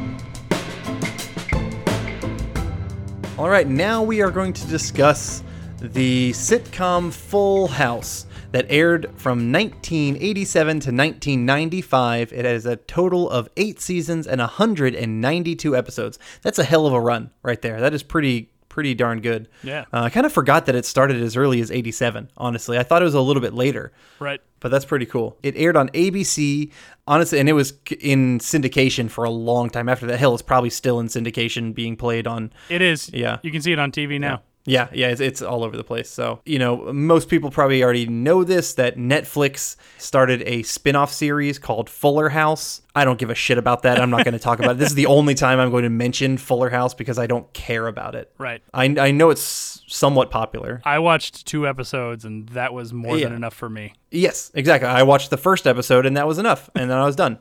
Uh, you know, you got a little bit of that nostalgia whenever it was together, and then people left, and it was mostly just, you know, uh, D J Tanner doing her thing and her family, and I was just like, okay, I don't care about these new people. I right. just want the old people. And there's, I'm sure they're still in there, and so I just, eh, I, it's not for my crowd anymore, you know? It's not, not my age group, so. Right. This show is about a single father whose wife recently passed away, and his best friend and his brother-in-law move in with him to help him raise his three kids. So that's like the overall, the one-liner mm-hmm. about the show. Um, this show was created by Jeff Franklin, uh, who was a writer for some sh- episodes of Laverne and Shirley, so good comedy writer. Also, he created the show Hangin' with Mister Cooper. Oh, okay. Uh, I don't know if you watched it. I liked that. I remember that one. Got a hangin' with Mister Cooper. I liked, I liked that show. Uh, it's one that is on our list, but I'm not sure. We probably won't get to it for a little while. Right. Right. But it is it was a it was definitely a fun a fun sitcom. This show starred Bob Saget as Danny Tanner, John Stamos as Uncle Jesse Katsopoulos, Dave Coulier as Uncle Joey Gladstone, Candace Cameron as D J Tanner, Jodie Sweetin as Stephanie Tanner, Mary-Kate and Ashley Olsen as Michelle Tanner, uh, Lori Loughlin as Aunt Becky, and Andrea Barber as Kimmy Gibbler. And that's the, the the gist of the main people. Right. Everybody had their own kind of certain quirks. You know, it was kind of fun. Bob Saget was like a clean freak, you know, very nerdy kind of dad. Right. Overprotective, especially early on, and a super clean freak. Uh, Uncle Jesse was kind of the cool rocker, hip, fun uncle kind of guy, right. who was kind of like in a, you know, fish out of water situation, because he's like, I don't I don't know how to deal with these kids, man. I'm just a cool rocker guy. And then Dave Coulier was kind of the, you know, he's the man child. Joey Gladstone was definitely definitely just the big, he was just a big kid. He loved right. his little voices and et cetera, stuff like that. And then Aunt Becky was the one who ended up buying uh, her kids into uh, U S C. Uh, those two baby kids that come later on in the show, uh, Nikki and uh, I can't remember the twins' names. But Alec, Alex and Nikki. Alex and Nikki. Thank you. Yes. Yeah. She bought their way into U S C much later on. That's uh, still not topical, but or not topical. Well, it's semi-topical, right. but it's it's hilarious. I do want to talk. I'm just, not to get too horny over here, but Lori Loughlin is fucking hot as shit in this show. She's a, she was she's a good-looking woman. She still is a good-looking very, woman. Oh, she is still very attractive. I mean, all throughout all the seasons. Yeah, when she kind of came on, I think it was in season two or three or something, it was just like, whoa, hello, Aunt Becky. She didn't start off as Aunt Becky. They, you know, that gradually worked up that way. Uh, but yeah, she is very, very attractive person. Yeah. Uh, all right, let's move on from my horniness. This show reminded me a lot of the movie Three Men and a Baby. Okay. Uh, I thought, you know, I was like, oh, wait, I, I was particularly curious if that movie inspired the show at all, but actually the show came out like I think it was like a month or two a couple months before the movie actually premiered. Oh, it is almost is on honestly almost as if the same plot kind of got told to a couple different studios, and one person says this would be perfect for a movie, let's and then another person said, oh, let's expand apart upon this and let's turn this into a T V show, uh, and it, it's just it just seemed fairly similar-esque. Right. One thing that I do want to bring up, and I, you know, I'll just go ahead and bring it up.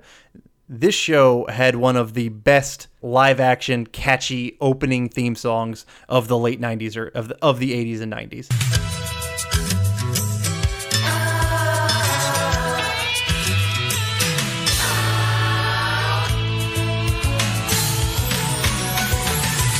Whatever happened to predictability? Man, the paperboy, evening T V. Everywhere you look, everywhere there's a heart, there's a heart, a hand to hold on to. Everywhere you look, everywhere there's a face of somebody who needs you. Everywhere you look, when you're lost out there and you're all alone, life is waiting.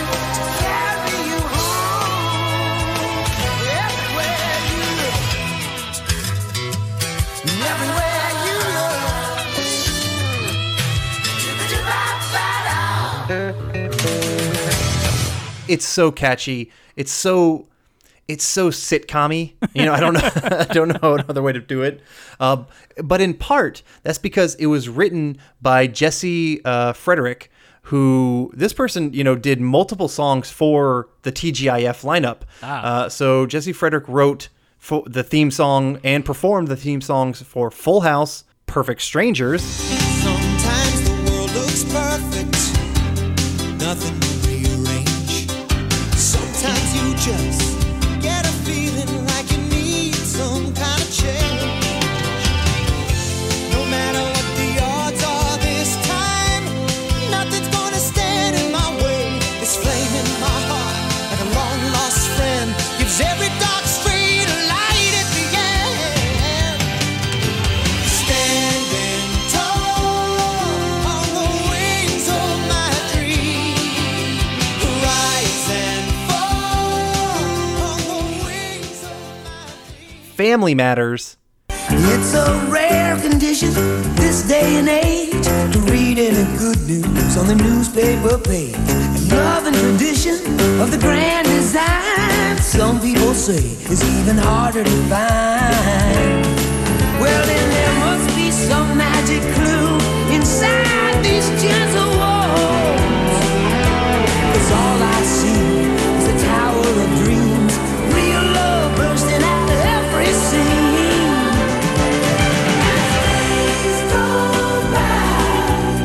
Bigger love of the family.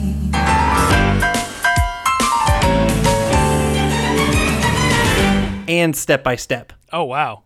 The dream got broken, seemed like always lost. What would be the future? Could you pay the cost? You wonder, will there ever be a second time around? Oh.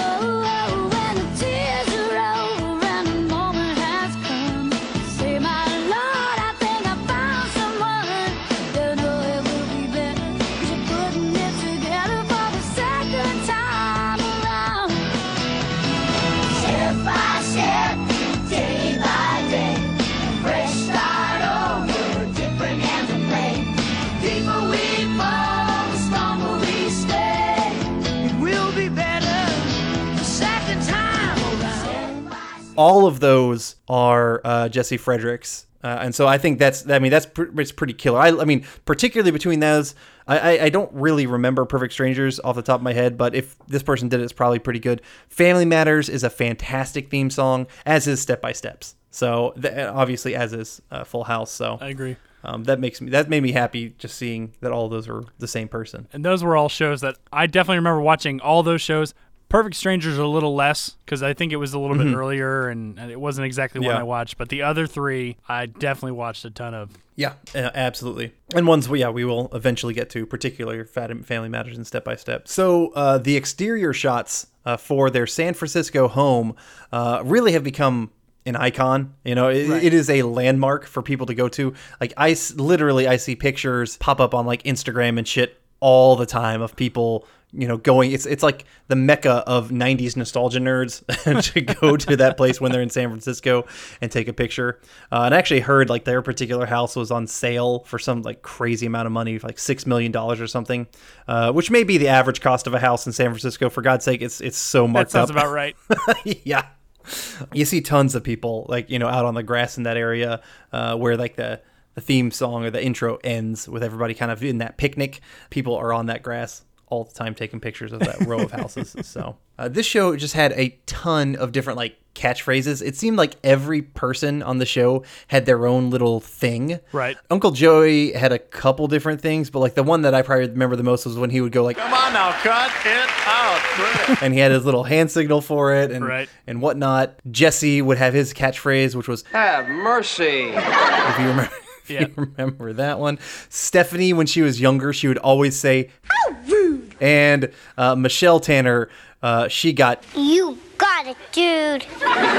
Those super cute. Everybody had like their own little things, which yeah. was fun. And then a couple other things I definitely want to call out that was just particularly, uh, you know, Full House centric, which I can't not talk about, which was uh, Jesse had his own band, The Rippers. Right. And uh, they, you know, they had a music, they even had their own music video for, which was a cover of a Beach Boys song called Forever. If every word I said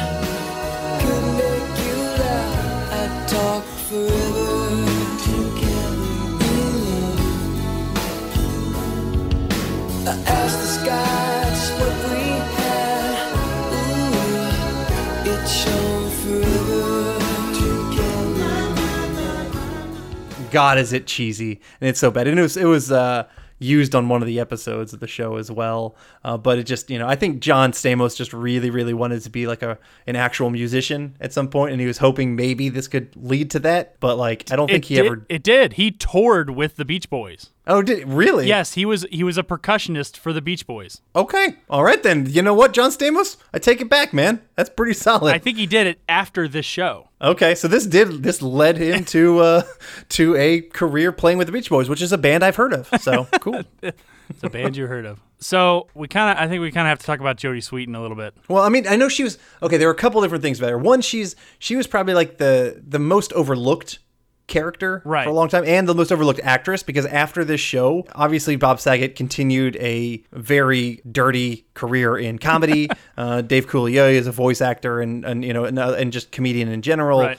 John Stamos is still a golden god of good looks.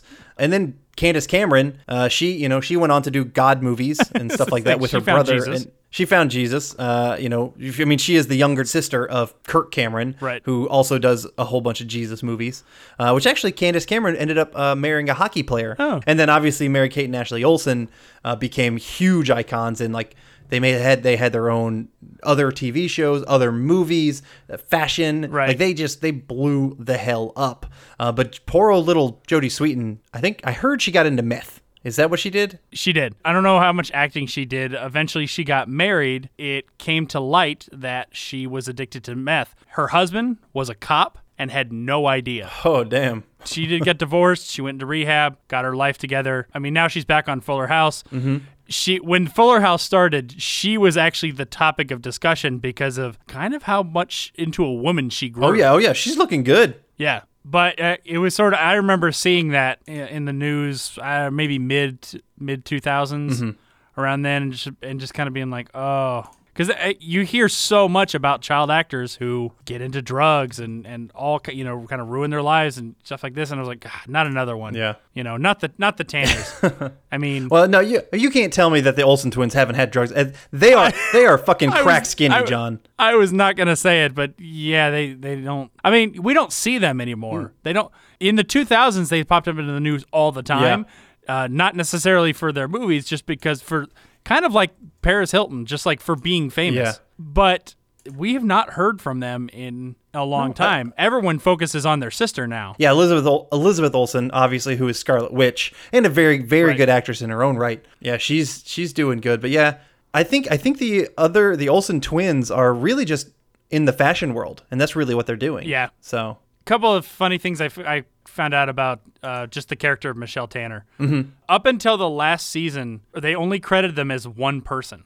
Oh. They didn't credit them individually because they, they the producers didn't want people to know that it was a twin, and then eventually it came out. So it just said it just said Mary-Kate Ashley Olsen? It said Mary-Kate Ashley Olsen was one na- as one name. Oh, okay. And then later they split it, I think in the last season or two. Mm-hmm. Uh, but one of the things that was interesting was one of them is left-handed and one of them is right-handed. So if you watch the show enough, you will notice that Michelle uses both hands to write and eat. I didn't. That is cool. I did not know th- know that. Huh. And then uh, I guess they figured out that one of them took better to the more serious scenes and one of them took better to the more comedic scenes. So they would use them in those specific scenes. Mm-hmm. uh, because it was uh, they just seemed to do better in those kinds of mm-hmm. scenes. That makes total sense. I just thought it was an interesting yeah, fact. That is. That's good stuff. Um, so, yeah, I mean, I, I watched this show quite a bit as a kid. I don't remember it being scheduled viewing for me, like, you know, every every week that we would watch it. Uh, but I definitely remember in syndication, I watched it like crazy. Yeah. I remembered it being scheduled viewing in in syndication because the syndicated one always came on a certain time and I always watched it. Yes. Yeah, yeah, yeah. It was like after school or something, I would always watch it and stuff like that. But... I don't, yeah, I don't, I just don't think at the time I watched, I probably did watch some of it, but I don't really, re- really remember. There was also another actor named Scott Winger, mm. or Wanger, I'm not sure oh. how you pronounce his name. He plays uh, Steve. Yeah, the boyfriend Steve, yeah. There was, a, there was a, a scene, or a scene in one of them where D J imagines Steve as Aladdin. Okay. Scott Winger was the voice of Aladdin. Oh, nice, that's cute. Nice. So a little tie-in. Yeah, that is a good little tie-in. Uh, yeah, Steve, Steve was always kind of like the, the dumb doofus. Right. I don't rem- I, I haven't really, I don't, re- I didn't watch Fuller House, so I don't know if they were the ones who ended up getting, if they got together, or maybe they're trying to get together now or on the show or something. I just don't care. But yeah, I also remember at later seasons, uh, maybe it was just, maybe it was just the last season at one point, D J is dating this other kind of doofusy guy. Uh, he was a guitarist. It was actually one of the episodes that I watched, the guitarist in Jesse's band, but not the Rippers. This is after the Rippers apparently broke up. I don't know, whatever. But yeah, I always liked Steve. He was kind of a kind of a fun, dumb character. He's uh, he he's credited in thirty-six episodes of Fuller House, okay. So he does oh, make yeah. some sort of appearance. Yeah, he's definitely in there then. Okay, cool. Uh, so yeah, I watched about three episodes. I watched the very first episode because I wanted to see the first one. Um, it's mm-hmm. wasn't actually the pilot. Apparently there was an unaired pilot that they had someone else play the part of Danny Tanner. Apparently Bob Saget couldn't make it for that. Uh, and so they kind of already had the pilot, but they ended up redoing it later with uh, with Bob Saget because that's who they wanted for the part. Okay. Um, so I watched that. I watched one in like season three or four, and then I watched another one in season eight, um, which was was their last season. So, yeah. Do you have any any other tidbits you want to add before I kind of dive into final thoughts? No. Yeah. Go ahead. All right. So, um, you know, so I watched yeah, multiple episodes. I definitely watched it when I was younger. Uh, I thought this was definitely a cute show, and I still think this is a pretty cute show. I think for the most part.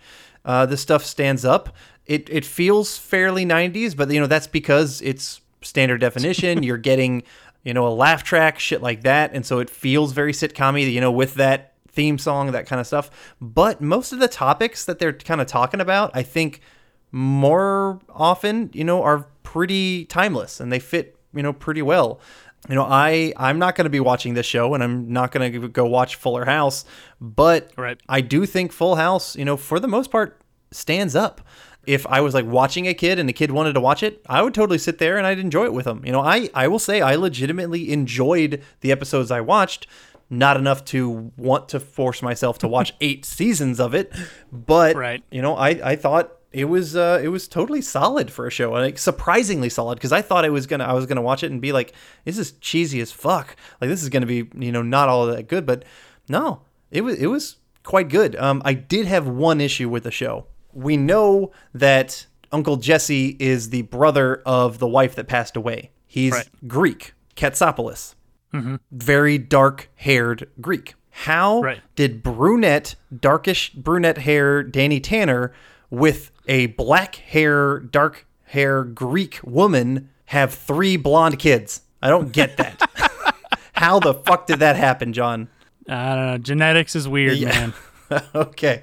Genetics is weird like that. Recessive genes, man. I just don't fucking get them. I know you put the big B with the big B and the little B and the, you know, that little chart. That's all I remember from uh, from genetics. Both my wife and I are left-handed, and so we were fully anticipating left-handed children. Nope. Both of our kids right-handed. Yeah. Well, I know you both wanted left-handed, not even anticipated, but like you guys, you guys, you guys are proud of your left-handedness. We demanded yeah. it. Yeah, exactly. You strapped the right hand to their fucking back and said, "You write neat with your left hand, damn it, child."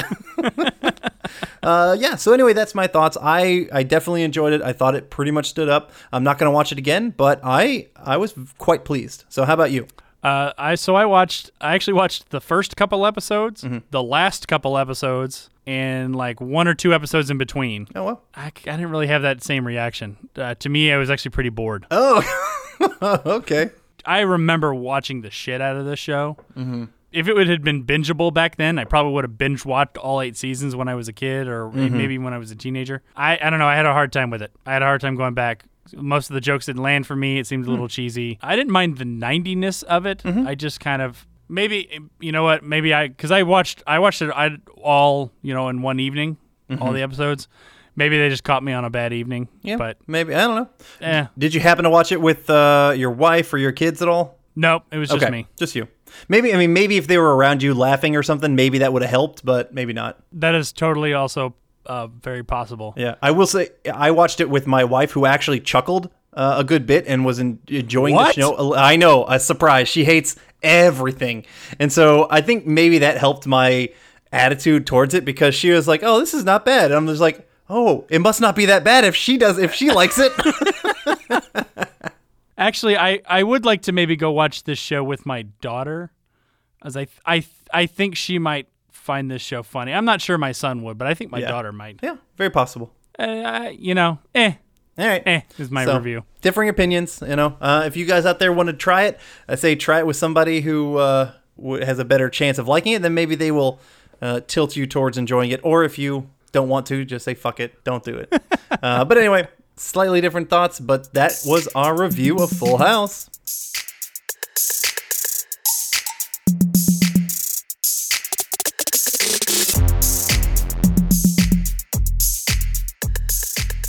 This episode of the Blast From Our Past podcast is not brought to you by Rice-A-Roni, the San Francisco treat. Rice-A-Roni, all in one package. Rice, vermicelli, and this fabulous flavor package. Rice-A-Roni, the flavor can't be beat. Brown the rice and vermicelli, add hot water and saute. One pan, no boiling, cooking ease. A flavor that is sure to please. In minutes, a flavorful change from potatoes. Rice-A-Roni, the San Francisco treat. All right, and now we're going to do the casting portion of the show. As we mentioned at the top, we're going to be recasting Missus Doubtfire. Yeah, uh, yeah, dude looks like a lady. Uh, so it's doing several characters. Uh, we're going to do, obviously, Missus Doubtfire slash Daniel. We're going to do Miranda, uh, the three kids, Lydia, Chris, and Natty. Uh, we're also going to do Missus Sellner, Stu, and for fun, we're going to do Uncle Frank. That's that's That one is a tough one to recast because... Just, yes, it was. It was probably the toughest one. Yeah, because you can't. You, there's nobody like Harvey Fierstein, man. Right. I mean, part of me was like, should, should I just cast Harvey Fierstein again? But he's like seventy. He's still alive. Guess eh, you can change it to, you know, great uncle. There you go. Uh, so uh, we'll, uh, you know, as as uh, we typically do, we'll kind of work backwards from from the list I just gave. So we're gonna start with Uncle Frank. We'll start with the tough one. Mm-hmm. Um, I'm kind of, I think I'm hit or miss with my casting. Okay. Uh, some of them I think will work really well. Some of them are a little iffy. Uh, I'll start with Uncle Frank. God, I had a hard time with this. Mm-hmm. I had a really hard time with this. Some of this stuff, I mean, you'll kind of see where I'm going with, with my casting yeah. when you start to see some of the people I've I've chosen yeah, for certain course, roles. Of course, of course. I mean, Uncle Frank is brother of Daniel Hilliard, so, you know, you get an idea right. of if you're going specific directions. So I was like, okay, it's kind of a, I wouldn't say iconic, but it's kind of an iconic gay part. Mm-hmm. And so that's where I started going for first was, all right, you know, who are some, some gay actors who I think could fill mm. the same type of role that Harvey Fierstein did. I had a hard time, so I actually didn't cast, I don't think he's gay, but it doesn't matter if he is or he isn't. Mm-hmm. Not that there's anything wrong with that. No, no, no. Sorry. It's Sorry. not. That was, that was a Seinfeld reference, John. Don't worry about it. Okay. Are you saying I'm going to have to tune into Cartwright to find out? I think so. You should tune into Cartwright uh, to find out, which I don't even remember what episode that will be, but it'll be down the line that we'll talk about that. Okay. But it's about being uh, gay. Uh, you know, it's you know, not that there's anything okay. wrong with that. uh, so it, it's gonna, I, it's gonna seem out of left field, but he's played kooky characters before, and so I thought eh, maybe this will work. I actually went with Benicio del Toro. Wow, very kooky. And isn't Benicio like sixty-five years old? But he, I mean, I guess you makeup department. I'll give it on that. Yeah. Uh, he's definitely played kooky. I mean, he played the Collector. The Collector was a little weird and kooky. Yeah. In Guardians. Yeah. We need we need like a, a just a, a side a side movie of uh, the Collector teaming up with was it the Grandmaster or whatever from uh, Thor Ragnarok of Jeff Goldblum's character, right. and just th- them just going on an adventure, or or just them fucking talking. just right. see, just because they are that. They're brothers, right? In the Marvel Universe, oh, I think, they're actually I brothers. I think so, yeah. Or they're all part of, like, that same group, yeah. Yeah, they are. In the comic books, they're brothers. Okay, very, very, like, I could see that. The Grandmaster and the Collector are brothers. Okay. Um, I'm I'm sure Joseph will correct me on that. Yes, yes, yes. Uh, all right, so who did you go as for Uncle Frank? So I wanted, I really tried to, to pitch in with somebody who I thought could kind of be kooky, uh, definitely, mm-hmm. you know, have, have to have some comedic value. At first, I was like, do I want to go with somebody who has a super unique voice like Harvey Fierstein has? And then I was like, that's just right. too damn hard. I can't get that. You cannot replicate his voice.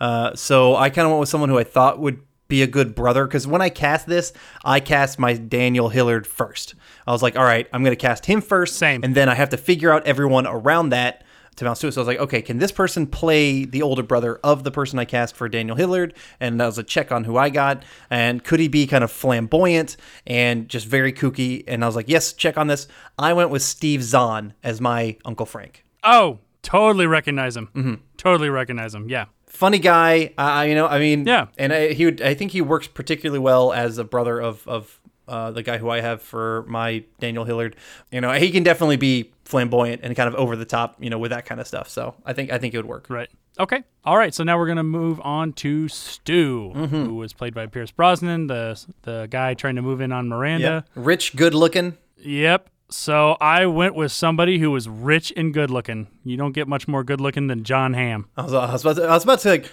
John, did you cast me in a movie? Oh my gosh.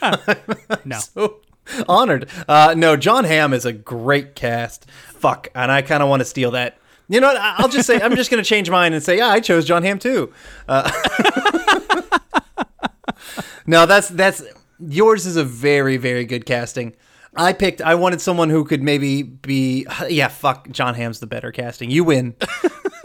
I wanted, because that is a perfect, you know, one-to-one almost really. Right. For that, uh, I I went with someone who would maybe play up the very manly aspects, aspects, which obviously John Hamm would too as well.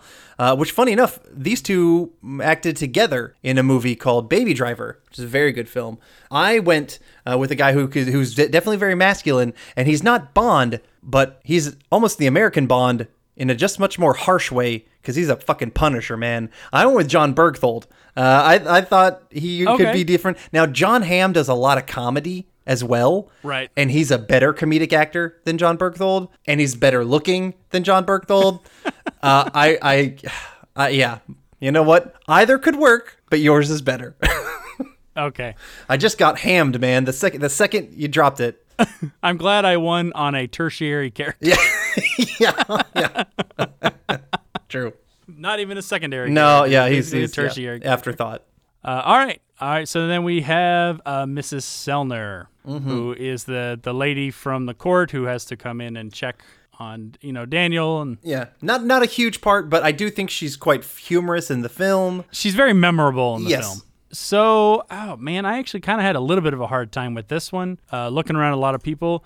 I decided to go with a uh, tried and true uh, comedic actress. I have not seen her in actually much lately, so I don't actually know what's going on with her. I didn't look to see what she'd done recently, but you know, she's about the right age now for that. Mm-hmm.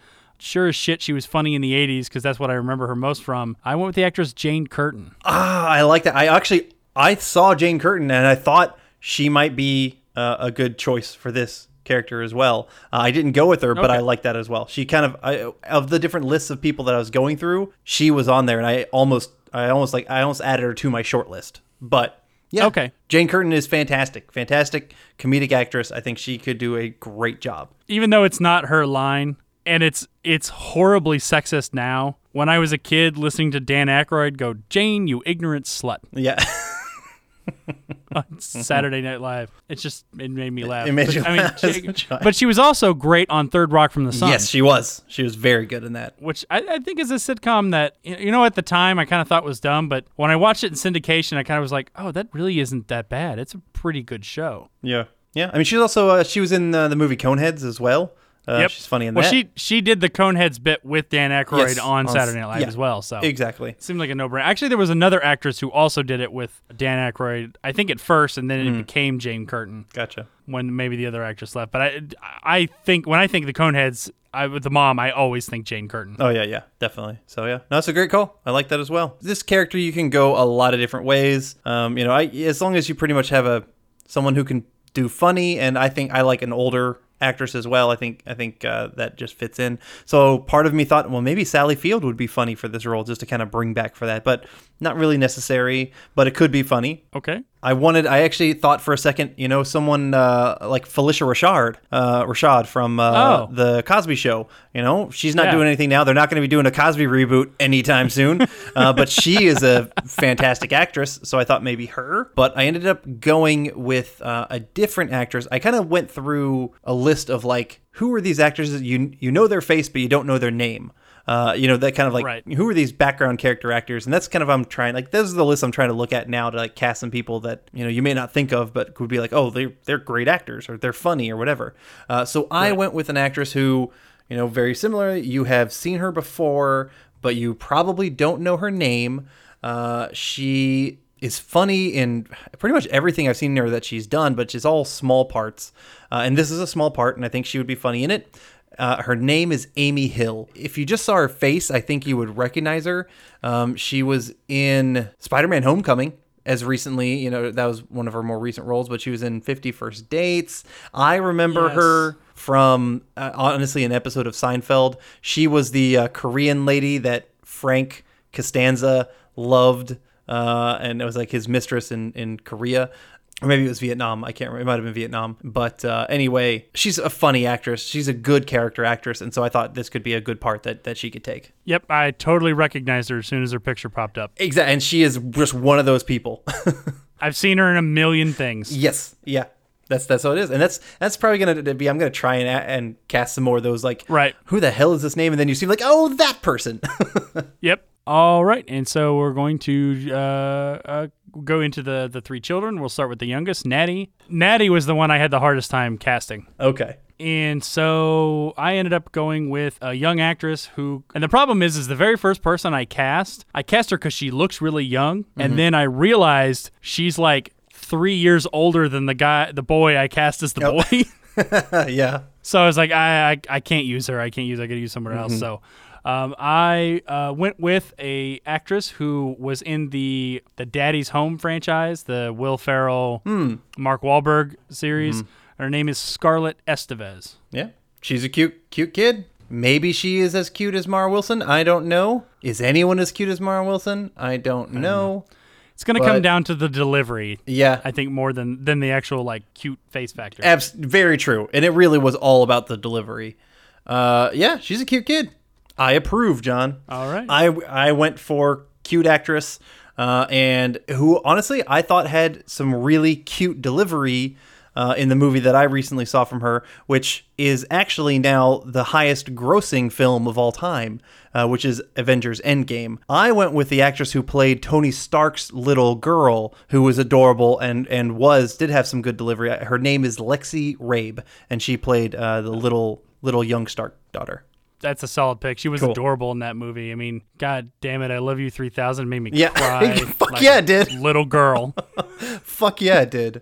I'm not, I'm not, I'm, I'm, I'm secure enough in my masculinity to admit this. When we finished going, I went to the movie first uh, with my wife, and at the end of the movie, uh, we were both talking to someone, and someone goes, "Did it make you cry?" And my wife's like, "No." And I'm like, like a little bitch. Yeah.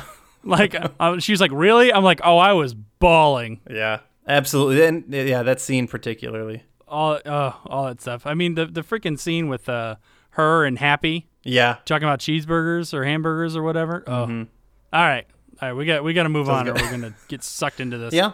I think I think she has she has the potential uh, to have like that good delivery. I, we've seen it before, so I think she could do it again. Uh, all right. So uh, let's move on to Chris. Uh, again, I just picked with somebody who looked like they could fit the part. Mm-hmm. Uh, the guy the guy I picked has been doing a T V series uh, recently called One Day at a Time, which sounds like a soap, but I think it's a it's a Netflix T V series. And he doesn't have too many credits because he's still a pretty young guy, but he's got some acting chops if he's, you know, he's he's been doing a T V series for a couple years. Uh, his name is Marcel Ruiz. Uh, yeah. I mean, we're going to, I think I used my biggest name on my Natalie uh, for these kids. And so I'm just going to, you know, I think maybe let's just plot right. through him quick because I'm going to just be like, yep, good casting, John. He looks like a kid. Yep. And, you know, if he has the look that fits in the family that you're wanting, perfect. He looks fantastic. Love it. I'm just going to move quick because in my casting, I, did, I didn't really, honestly, my Lexi, my my Natalie, I used up like, oh, you're a good casting for that. The rest are just kids in the age range that I want. And that's mm-hmm. it. Uh, and so I went with a guy who is in, uh, it's an Amazon Prime show, which is actually quite good. I watched the first season and a half, but then I kind of got distracted by other shows, um, which it has mm-hmm. Jeffrey Tambor in it, and he's fantastic. You know, it's it's actually about taking the leap to being transgender. The show is called Transparent, uh, and so that, I'm not trying to typecast the kid. He just was in the right age range from what I wanted, uh, but he plays right. a kid in that show, and uh, his name is Zachary Arthur, and so he's like, I think twelve or thirteen now, so he's right at, at what I was wanting for Chris, so. Yeah. He looks like a kid. Cute kid. All right. Let's move on to the other, the last All cute right. kid. All right. So, uh, and then we have Lydia, the older one. This one, uh, not necessarily like a big name per se, but this was one that I was more confident in because I've I've actually seen her work. She's actually best known to uh, younger people as being in a Nickelodeon show, Henry Danger, um, and a few other things. She was kind of like a Nick kid, kind of mm-hmm. like, you know, I have like the Disney kids. Yep. However, that's, that is not what I know her from because I don't end up watching a lot of those Nickelodeon shows. Uh, she was uh, recently in the uh, Netflix series Mister Iglesias, which is uh, Gabriel Iglesias' uh, sitcom oh. that he has on Netflix. I didn't know he had one. Yeah. Is that um, any good? I'll tell you this. So I binge watched it while I was in Germany. Uh-huh. Actually, I watched the entire series in one night. Okay. It was so hot in the hotel and we had no A C that I couldn't sleep, so I just watched the whole damn thing. Mm-hmm. I really liked it. It is really funny. Mm-hmm. Some of it is way too cheesy. Okay. Some of the jokes were a little too broad and a little too silly, and some of the some of the acting from some of the kids was a little too over the top for me. Mm-hmm. I hope they continue with a new season and maybe dial some of that in a little bit. I found the adults to be a lot more funny than the kids, but even then, some of the humor was a little over the top. However, I mean, I binge watched the entire thing, so it's not like it sucked so much that I stopped. Yeah, yeah, so absolutely. That my like, I just found myself every so often being like, "Oh, I wish they hadn't done that joke." Gotcha. But I did actually enjoy the series. So, oh, anyway, cool. I should probably tell you who I chose. yeah, yeah. What's her, what's her name, John?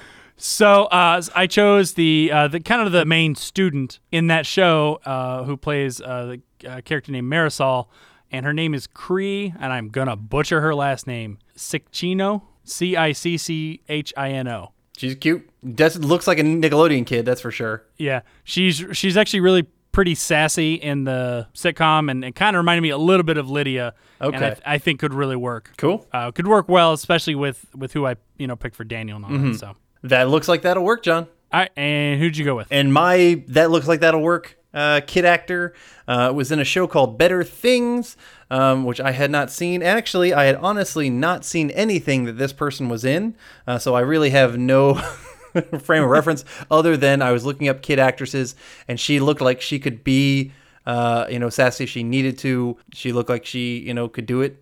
And uh, her name is Hannah Alligood, and that's it. She was she was a actress of what I was looking for at the age range uh, and everything, who looked like who could be the kid of, of Miranda, of my Miranda and Daniel. Okay, I've definitely seen her picture around. Mm, so okay. she's got she's maybe I've seen ads for things that she's been in. Mm-hmm. I definitely I remember seeing her face. Yeah, yeah. I mean, apparently like a small part in the Allegiant movie, but doesn't look like it was all that big.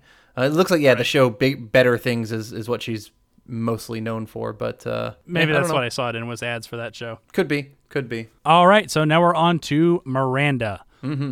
Uh, I had a little bit of a difficult time with this one, but uh, ultimately I'm I'm satisfied. So uh, the woman I picked to be Miranda is best known for being on the series Orange is the New Black. Mm-hmm. Um, she plays kind of a, I mean, she's a little sassy and a little funny, but she's also kind of a hard ass in Orange is the New Black. Uh, she plays the character of uh, Maria, Maria Ruiz in that show, and her name is Jessica Pimentel. Oh, yeah, yeah. No, she she is definitely a badass in uh, Orange is the New Black, which is a show that I absolutely stopped watching because it, it stopped being good, in right. my opinion. But yeah, she was good. I liked her as a character, uh, or I liked mm-hmm. her as an actress, I mean. So I'm down with that. And she was good. I, I, I like to see her in more things, so I think that's cool. Okay, cool. Nice, good call. Um, I went with uh, maybe a bigger name actress, but she was still she's still good. I, I wanted to find somebody who could do comedy, but also kind of has to be has to be like the straight-laced person. Mm-hmm. Uh, but this person has been in comedies like Bridesmaids and Spy, uh, but it, she's always kind of being somewhat of the straightish part. Uh, but she's also she was v- definitely a straight kind of part, not in a comedy, but in the movie in the uh, the more recent X-Men series of movies. I went with Rose Byrne as my Miranda. Oh yes, yes, I reckon I've seen her in several movies. I see her. I I even kind of get a little Sally Field vibe from her. I don't know why. Oh really? It's funny because every every time I've seen pictures of her, uh-huh. and actually she makes me think of Selma Hayek, like a young oh, Selma yeah. Hayek. No, I, she has a very similar face structure to Selma Hayek. Absolutely, I agree with yeah. that.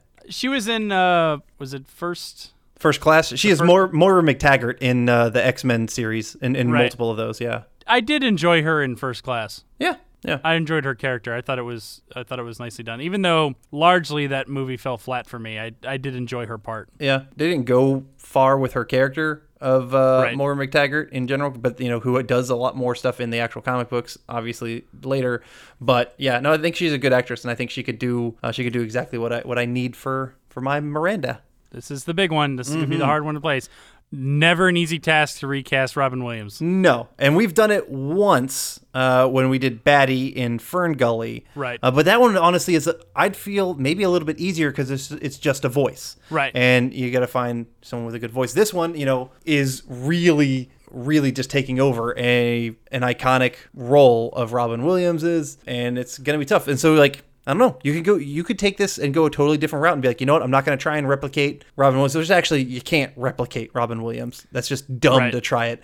But you know, you can find other comedic actors who do their own thing, and I think that makes sense. So I did go with a comedic actor um, who also does stand up. Mm-hmm. I kind of wanted to lean into somebody who I know who could do some voices, mm-hmm. so he could do that part of it. Not necessarily known for, for doing improv, but you know what? No one's going to improv like Robin Williams. Mm-hmm. So that part of it's not going to bother me too much. Might be a bit of an unexpected pick. Damn it, this guy makes me laugh my ass off. So I think he could work well. And it is no surprise that I think he could work well with my Lydia because he already works with my Lydia. I went with Gabriel Iglesias. Gotcha. You know what is funny? I mean, one, I love Gabriel Iglesias. Iglesias. He's awesome. He is very funny. His stand-up is great, and he does do different voices. Well, I just, I do find this funny. This is our second time recasting Robin Williams.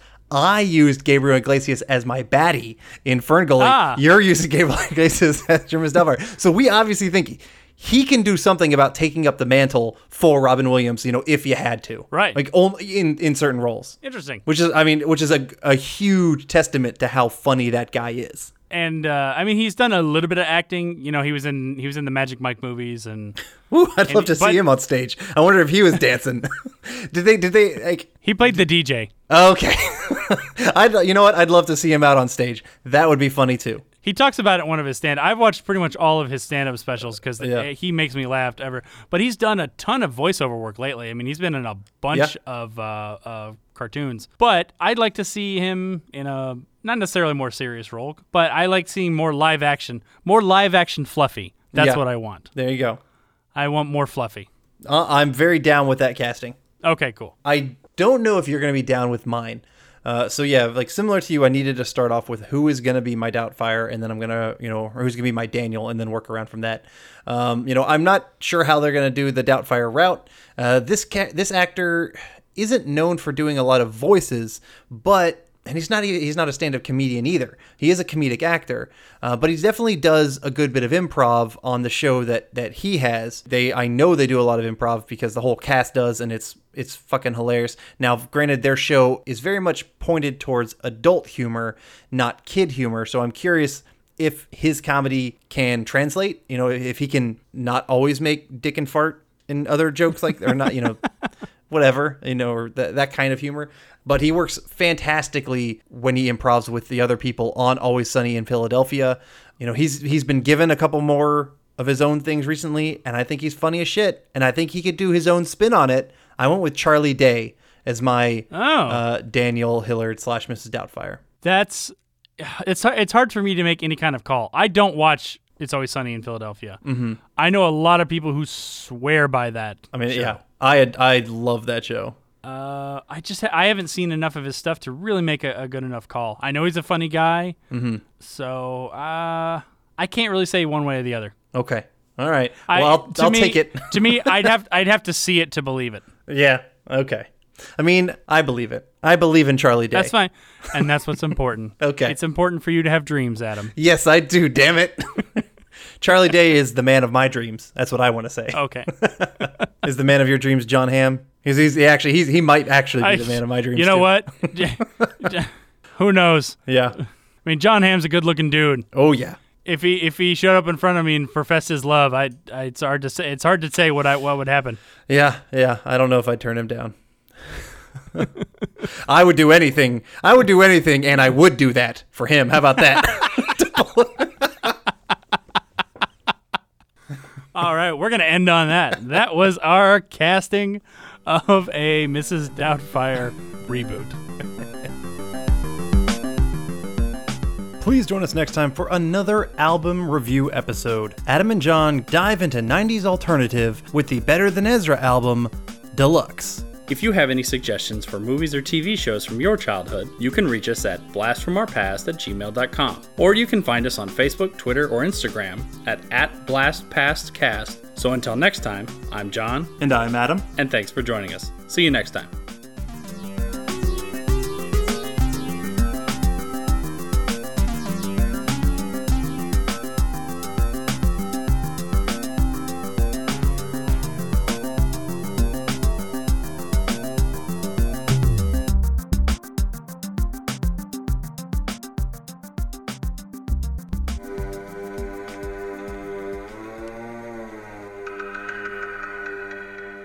Everybody, I'm Corey. And I'm Zach, and we're the hosts of Podcasting After Dark, a cast dedicated to late-night horror and sci-fi of the eighties and nineties, often found on H B O and Cinemax. You know, the movies your parents didn't want you watching as a kid. You can find us every other week on Apple Podcasts, Spotify, Podbean, and Stitcher. This is what you want. This is what you get.